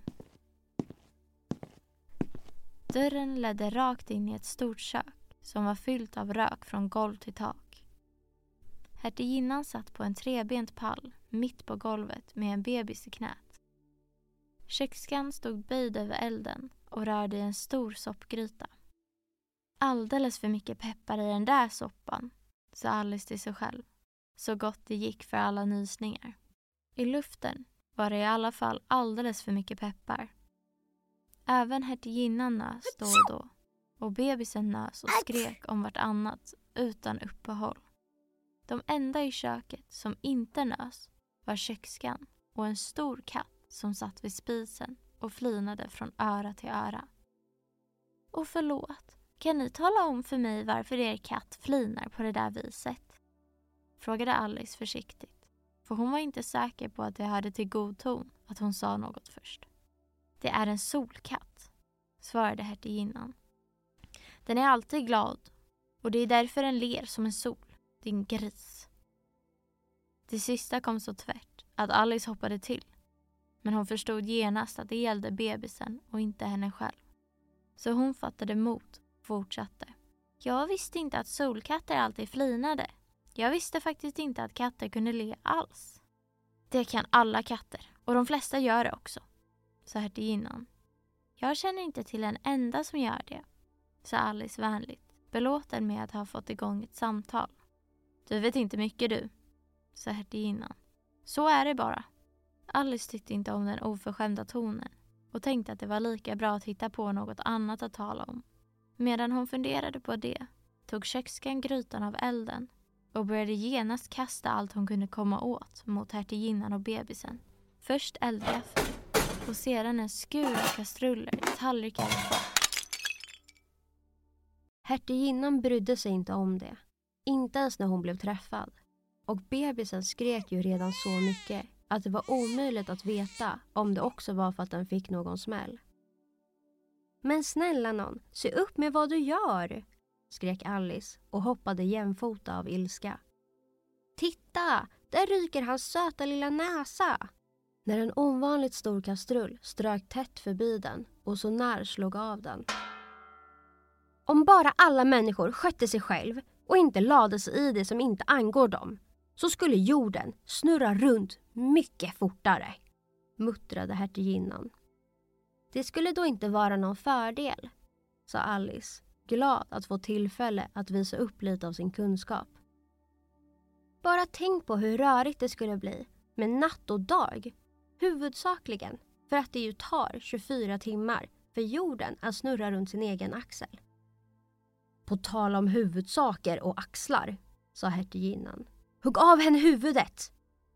Alice kastade en ängslig blick på köksan för att se om hon tänkte lyda orden.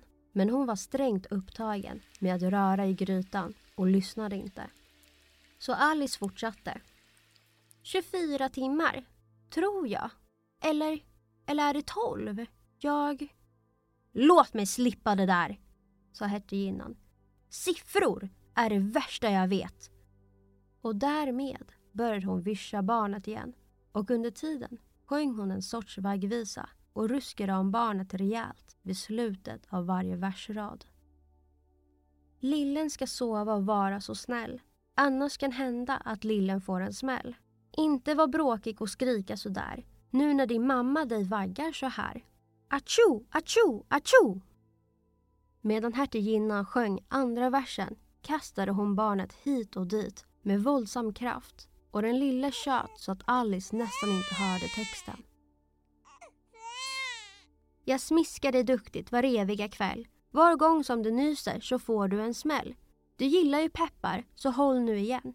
Annars händer att lillen får däng. Atjo, atjo, atjo! Här! Du kan få hålla honom lite om du vill, sa hertiginnan till Alice och slängde iväg barnet mot henne. Jag måste gå och göra mig i ordning för att spela krocket med drottningen, sa hon och rusade ut ur rummet. Köksan kastade en stekpanna efter henne men den missade målet på ett hårnär. Alice hade svårt att fånga in bebisen eftersom att den spretade med armar och ben åt alla håll. Precis som en sjöstjärna, tyckte hon. Den lilla kraken stånkade som en ångpanna när hon fick fatt i honom och kröp ihop och sträckte på sig om vartannat. Så först hade hon fullt sjå med att bara hålla i honom. När hon väl hade hittat rätta sättet att vagga honom, nämligen att knyta ihop honom till en sorts knut och därefter hålla fast i höger öra och vänster fot så att han inte kunde knyta upp sig själv. Hon bar ut honom i friska luften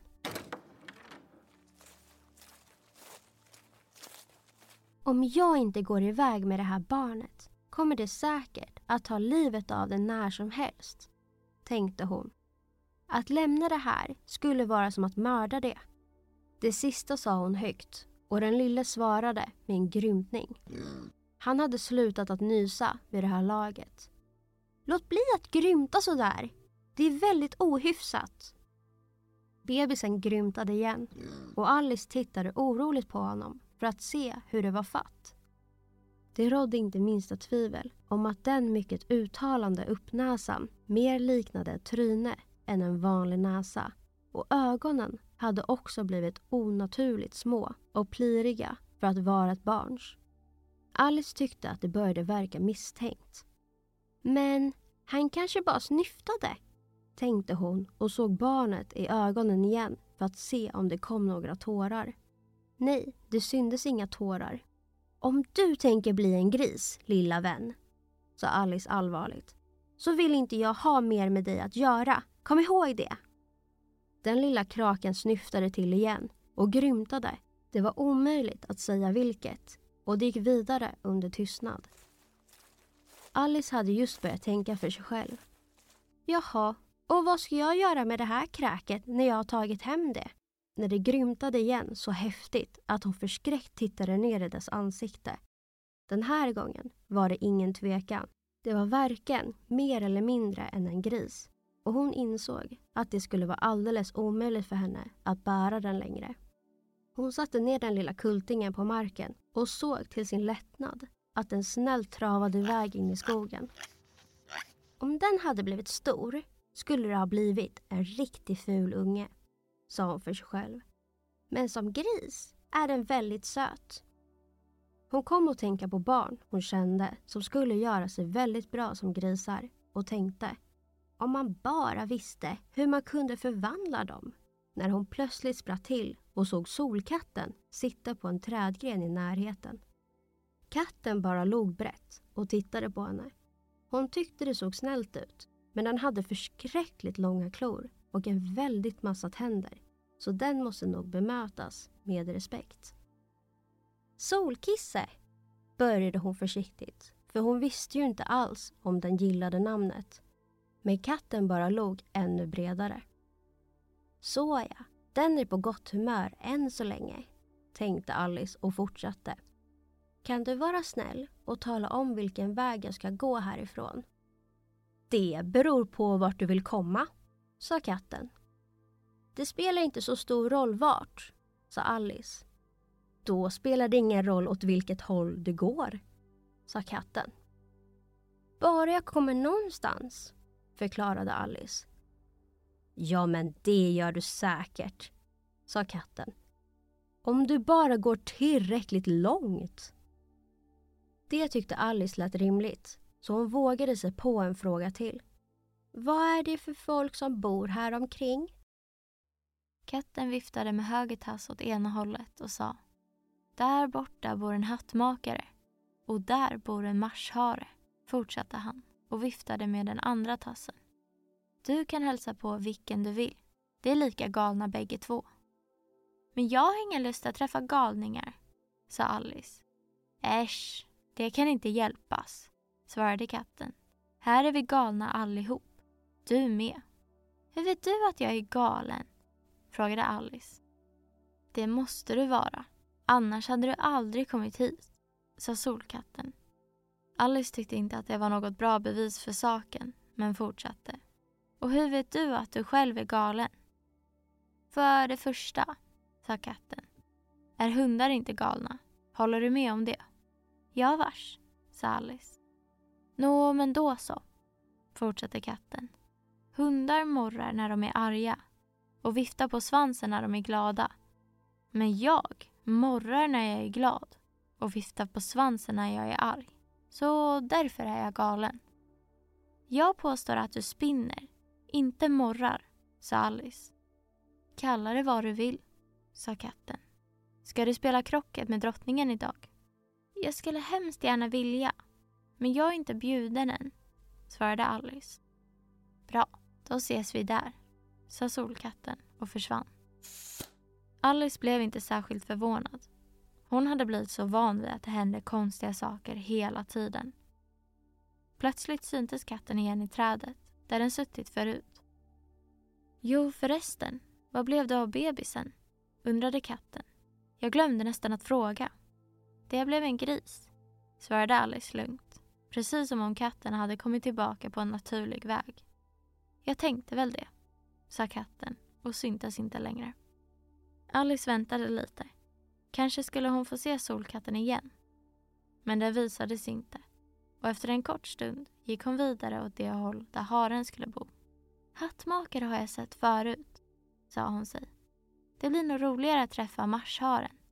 Den kanske inte är skvatt galen nu när det är maj månad. I varje fall inte så galen som den var i mars.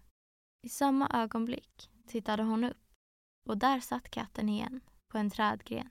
Sa du gris eller spis? sa katten. Jag sa gris, sa Alice. Och jag vore glad om du inte dök upp och försvann så här i ett kör. Man blir alldeles yr i mössan. Som du vill, sa katten. Och den här gången försvann den riktigt sakta. Det började med svanstippen och slutade med att bara det breda flinet hängde kvar i luften en stund. Nog för att jag sett många katter utan flin, tänkte Alice. Men ett flin utan katt, det var det märkvärdigaste jag sett i hela mitt liv. Hon hade inte hunnit gå mycket längre förrän hon fick syn på marsharens hus. Hon var säker på att det var rätt hus. För skorstenarna var formade som långa öron och taket var täckt med päls. Huset var så stort att hon inte gärna ville gå närmare förrän hon hade tagit en liten tugga på den vänstra svampbiten och lyckats bli någon halv meter lång. Inte ens då var hon riktigt säker när hon gick fram till huset. Hon sa till sig själv. Tänk om haren är skvatt galen i alla fall. Jag önskar att jag hade gått till hattmakaren istället. Under ett träd framför huset stod ett dukat bord och där satt marsharen och hattmakaren och drack te. Mellan dem satt en sovmus och sov djupt. De andra två använde hans kropp som armstöd medan de pratade över huvudet på honom. Så obekvämt för den stackars sovmusen, tänkte Alice. Men som den sover bryr sig den väl inte om det. Bordet var stort, men de tre satt hopträngda vid ett hörn av det. Ingen plats, ingen plats, ropade de när de fick syn på Alice. Här finns ju massor med plats, sa Alice ilsket och satte sig i en stor fåtölj som stod vid bordsänden. Ta dig lite vin, bjöd marsharen vänligt. Alice såg sig omkring på bordet, men där fanns inget annat än te. Jag kan inte se något vin, sa hon. Det finns inget heller, sa marsharen. Då var det inte värst artigt att bjuda mig på det, sa Alice och blev arg igen. Det var inte så värst artigt av dig att sätta dig ner utan att vara bjuden, svarade marsharen. Jag visste inte att det var ditt bord, sa Alice. Här är ju dukat för många fler än tre. Du borde klippa håret, sa hattmakaren. Han hade tittat nyfiket på Alice en stund och det här var det första han sa. Och du borde lära dig att inte anmärka på andra. Det är väldigt ohövligt, sa Alice strängt. Hattmakaren spärrade upp ögonen när han hörde det. Men det enda han sa var Vad är det för likhet mellan en korp och ett skrivbord? Äntligen blir det lite trevligt, tänkte Alice. Att gissa gåtor är alltid roligt. Det kan jag nog svara på, sa hon högt. Menar du att du kan hitta ett bra svar på det? undrade marsharen. Ja, precis. Då måste du säga vad du menar, fortsatte marsharen. Ja då, skyndade sig Alice att svara. I alla fall så menar jag vad jag säger. Det är ju samma sak. Det är det visst inte, sa hattmakaren. För då skulle man ju lika gärna kunna säga att jag ser vad jag äter. Är det samma sak som jag äter vad jag ser? Man skulle också lika gärna kunna säga att jag tycker om det jag får. Är det samma som jag får vad jag tycker om? Lade marsharen till. Man skulle också lika gärna kunna säga att jag andas när jag sover. Är det samma som jag sover när jag andas? Sa sovmusen, mer eller mindre i sömnen. För dig är det precis samma sak, sa hattmakaren och så var samtalet slut. Sällskapet satt tyst en stund medan Alice tänkte efter vad hon visste om korpar och skrivbord. Och det var inte mycket. Hattmakaren var den första som tog till orda. Vilket datum är det idag? frågade han Alice. Han hade tagit upp sitt fickur och såg bekymrat på det. Då och då skakade han på det och höll det mot örat. Alice funderade lite och sa sen. Den fjärde. Oh, då går klockan två dagar efter, suckade hattmakaren. Jag sa ju att smör inte skulle vara bra på urverket. Han såg misslynt på marsharen. Men det var ju den bästa sortens smör, svarade marsharen. Ja, men det måste ha kommit med några brödsmulor också, muttrade hattmakaren. Du borde inte ha lagt på det med brödkniven. Marsharen tog upp klockan och synade den med dyster min. Sen doppade han den i sin tekopp och synade den igen. Men han kom inte på något svar, så han sa som förut. Det var faktiskt den allra bästa sortens smör. Alice blev nyfiken och kikade över hans axel. Vilken rolig klocka, sa hon. Den visar datum, men inte tiden. Varför skulle den göra det? muttrade hattmakaren. Visa din klocka kanske vilket år det är. ”Såklart att den inte gör, svarade Alice snabbt. Men det är för att ett år varar ju så länge. Precis, detsamma som med min, sa hattmakaren. Det gick runt i huvudet på Alice. Hon förstod inte vad hattmakaren menade fastän de talade samma språk. Jag förstår inte riktigt, sa hon så artigt hon kunde. Se på den sjusovaren. Nu har han somnat igen, sa hattmakaren och hällde lite kokhett te över nosen på musen. Sovmusen skakade otåligt på huvudet och muttrade utan att slå upp ögonen. Alldeles riktigt. Precis vad jag tycker. Har du gissat gåtan ännu? frågade hattmakaren och vände sig till Alice igen. Nej, jag klarar den inte, sa Alice. Vad är svaret?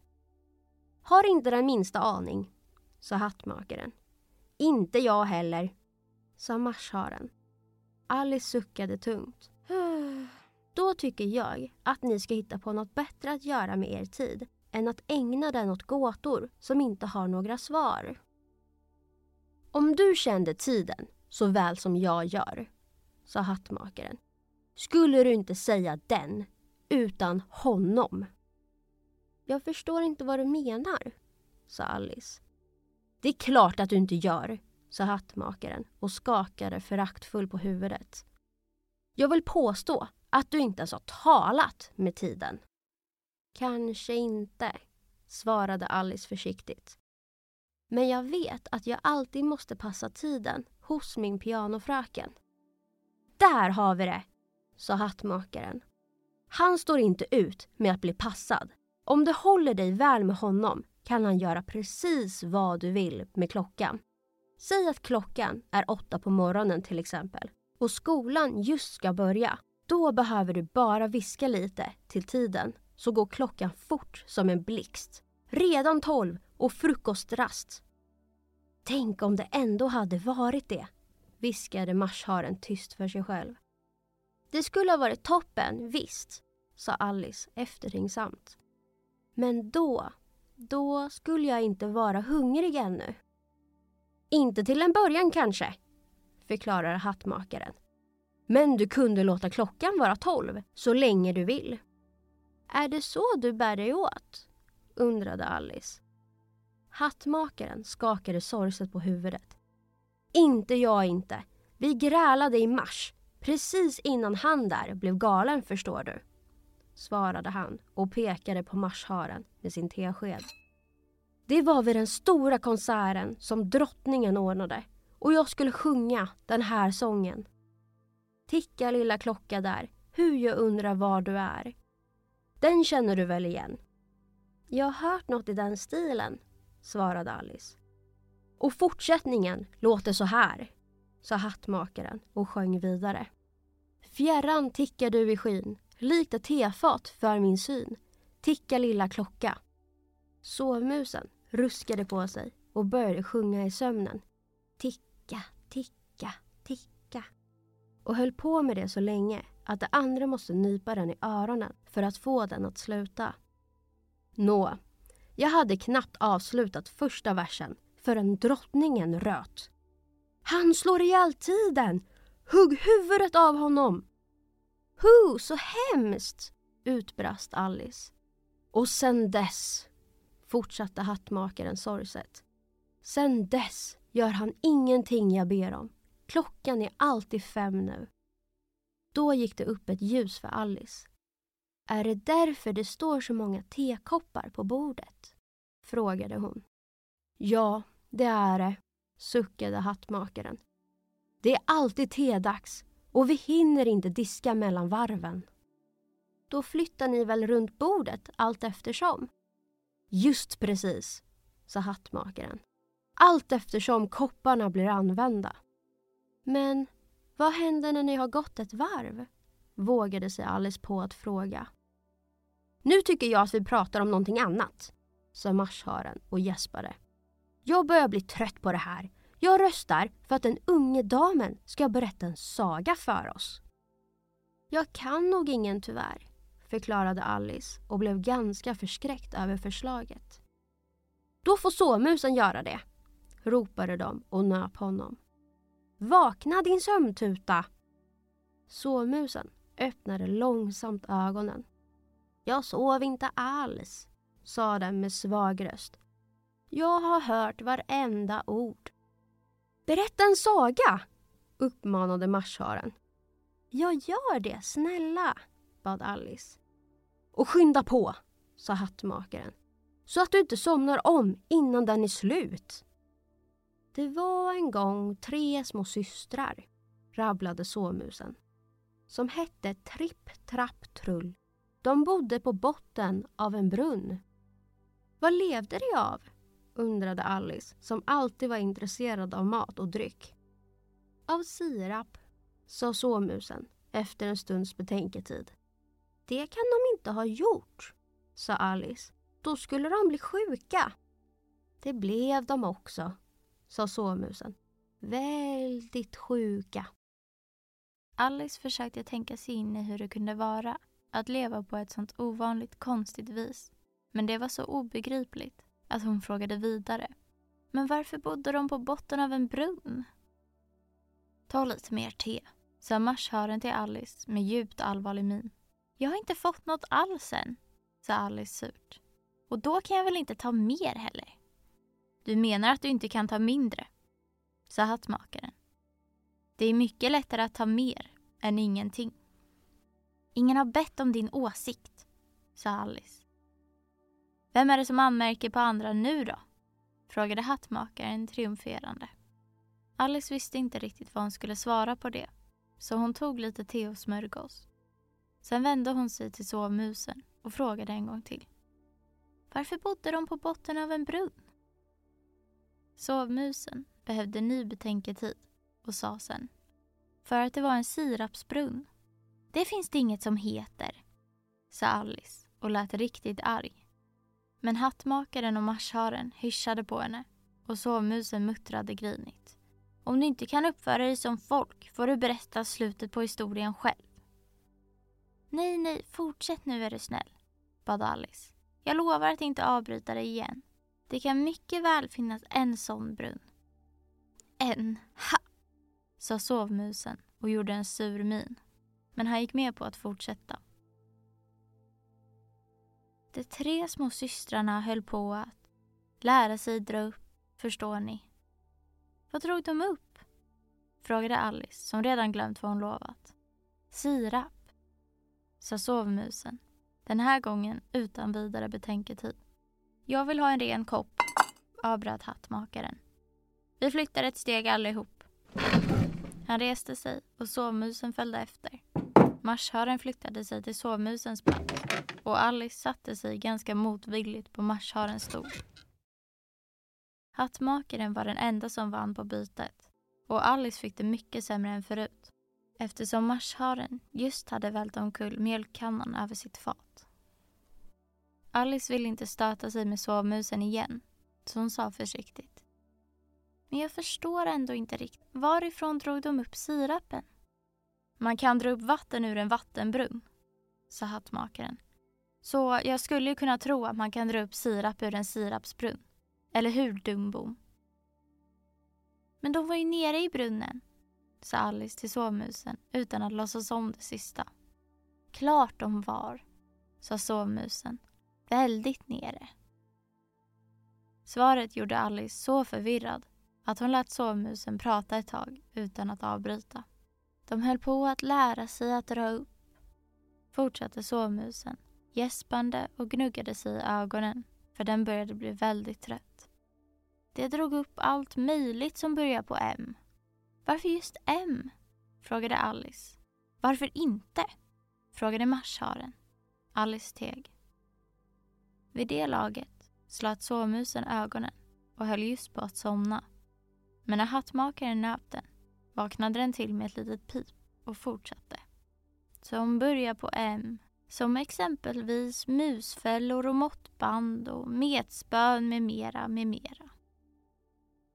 Har du förresten sett med mera någon gång? Nej, sa Alice, som varken visste ut eller in längre. Det tror jag faktiskt inte. Då borde du hålla tyst, sa hattmakaren.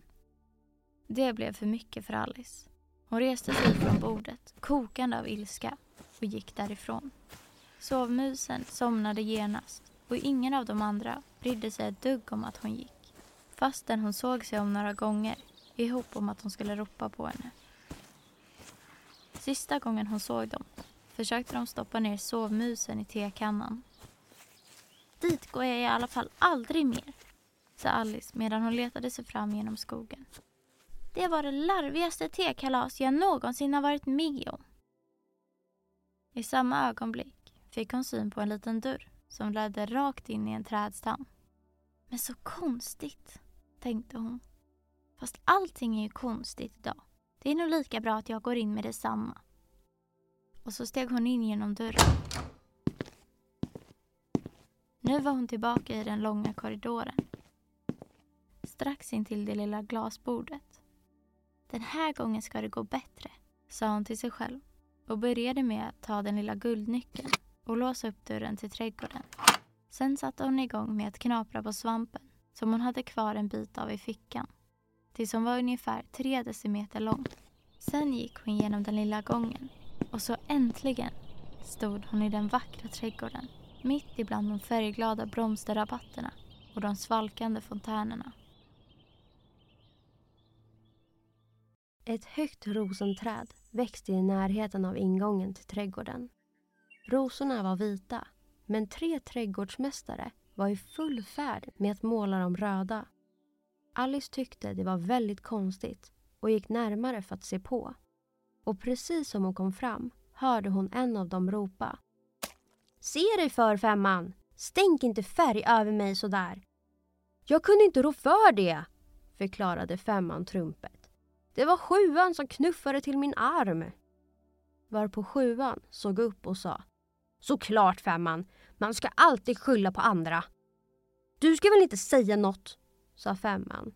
Senast igår hörde jag drottningen säga att du borde bli halshuggen. Varför då? Frågade den som först hade talat. Det angår inte dig tvåan, sa sjuan. Jo, det gör det visst, sa femman. Och det tänker jag tala om. Det var för att han gav kockerskan tulpanlökar istället för vanlig lök. Sjuan slängde ifrån sig penseln och hade just börjat. Nå, vet någon vad? När han råkade få syn på Alice som stod och tittade på dem. Han hejdade sig tvärt och de andra såg sig också om och alla bugade djupt. Kan ni kanske vara snälla och tala om för mig varför ni målar rosorna? bad Alice försiktigt. Femman och sjuan sa ingenting men tittade på tvåan. Han började med låg röst. Jo, fröken förstår att det skulle ha varit ett träd med röda rosor och vi tog fel och råkade plantera ett med vita istället. Och om drottningen fick reda på det skulle vi bli halshuggna, alla tre. Så fröken förstår att innan hon kommer gör vi vårt bästa för att... I samma ögonblick utbrast femman som hållit ett ängsligt vakande öga över trädgården. Drottningen! Drottningen! Och de tre trädgårdsmästarna kastade sig genast framstupa på marken. Det hördes tramp av många fötter och Alice såg sig omkring ivrigt för att få se drottningen. Först kom tio soldater som bar klubbor med klöverblad och det såg ut precis som trädgårdsmästarna. De var avlånga och platta med armar och ben i hörnen. Därefter kom hovmännen som var översållade av ruterutor. Det gick två och två, precis som soldaterna.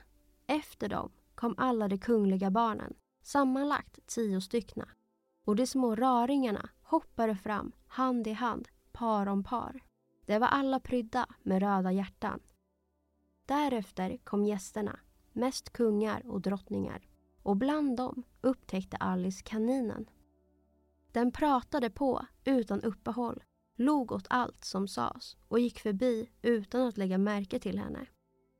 Sen följde Hjärteknäckt som bar kungens krona på en röd sammetskudde och allra sist i det ståtliga tåget kom Hjärtekung och Hjärtedam, det vill säga kungen och drottningen.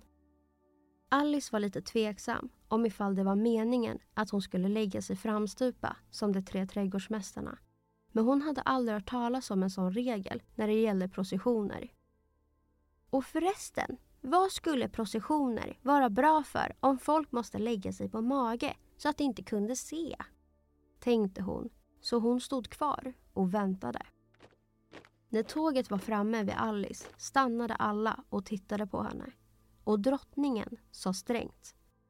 Vem är det här?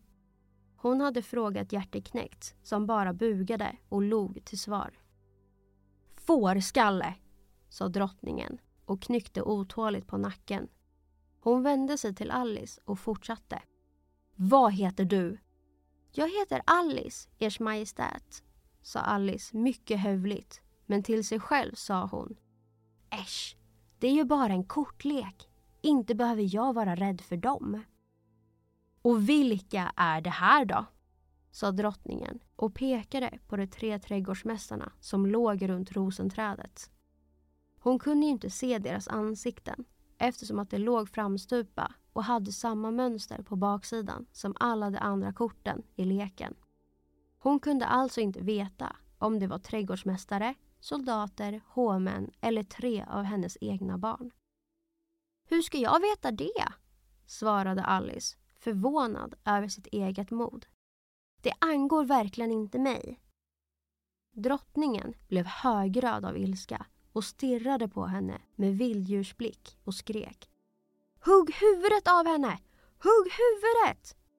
Dumheter! utbrast Alice högt med bestämd röst och drottningen kom av sig. Kungen lade sin hand på hennes arm och sa vänligt. Men kära du, hon är ju bara barnet. Drottningen, som fortfarande var arg, vände sig från honom och sa till knekten. Vänd på dem! Knekten lydde och vände försiktigt på dem med ena foten. Ställ er upp! skrek drottningen högt och gällt och de tre trädgårdsmästarna hoppade genast upp och började buga för kungen, drottningen, de kungliga barnen och alla andra. Sluta med det där! röt drottningen. Jag blir yr i huvudet! Hon vände sig mot rosenträdet och fortsatte. Vad har ni ställt till med här? Ers Majestät, sa tvåan ödmjukt och föll på knä. Vi försökte bara... Jag förstår, sa drottningen som hade tittat närmare på rosorna under tiden. Hugg huvudet av dem! Och så gick tåget vidare medan tre soldater stannade för att avrätta de tre olika trädgårdsmästarna som sprang fram till Alice för att få skydd. Ni slipper bli halshuggna, sa Alice och stack ner dem i en stor blomkruka i närheten. De tre soldaterna traskade omkring en stund och letade efter dem och så marscherade de helt lugnt iväg efter de andra. Är huvudena av? skrek drottningen. Det där var slutet av sagan. Tack för att ni lyssnade. Ha det bra.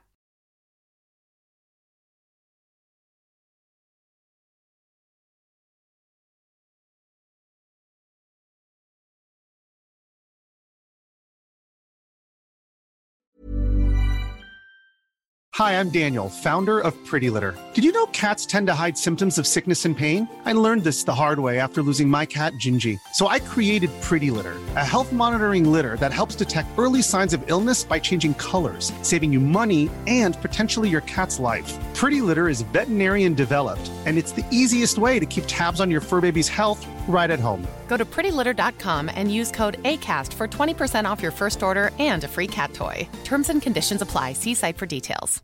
Imagine the softest sheets you've ever felt. Now imagine them getting even softer over time. That's what you'll feel with Bowl and Branch's organic cotton sheets. In a recent customer survey, 96% replied that Bowl and Branch sheets get softer with every wash. Start getting your best night's sleep in these sheets that get softer and softer for years to come. Try their sheets with a 30-night guarantee. Plus, get 15% off your first order at bowlandbranch.com. Code BUTTERY. Exclusions apply. See site for details. Planning for your next trip? Elevate your travel style with Quince. Quince has all the jet setting essentials you'll want for your next getaway, like European linen, premium luggage options, buttery soft Italian leather bags, and so much more. And is all priced at 50 to 80% less than similar brands. Plus, Quince only works with factories that use safe and ethical manufacturing practices. Pack your bags with high-quality essentials you'll be wearing for vacations to come with Quince. Go to quince.com/pack for free shipping and 365-day returns.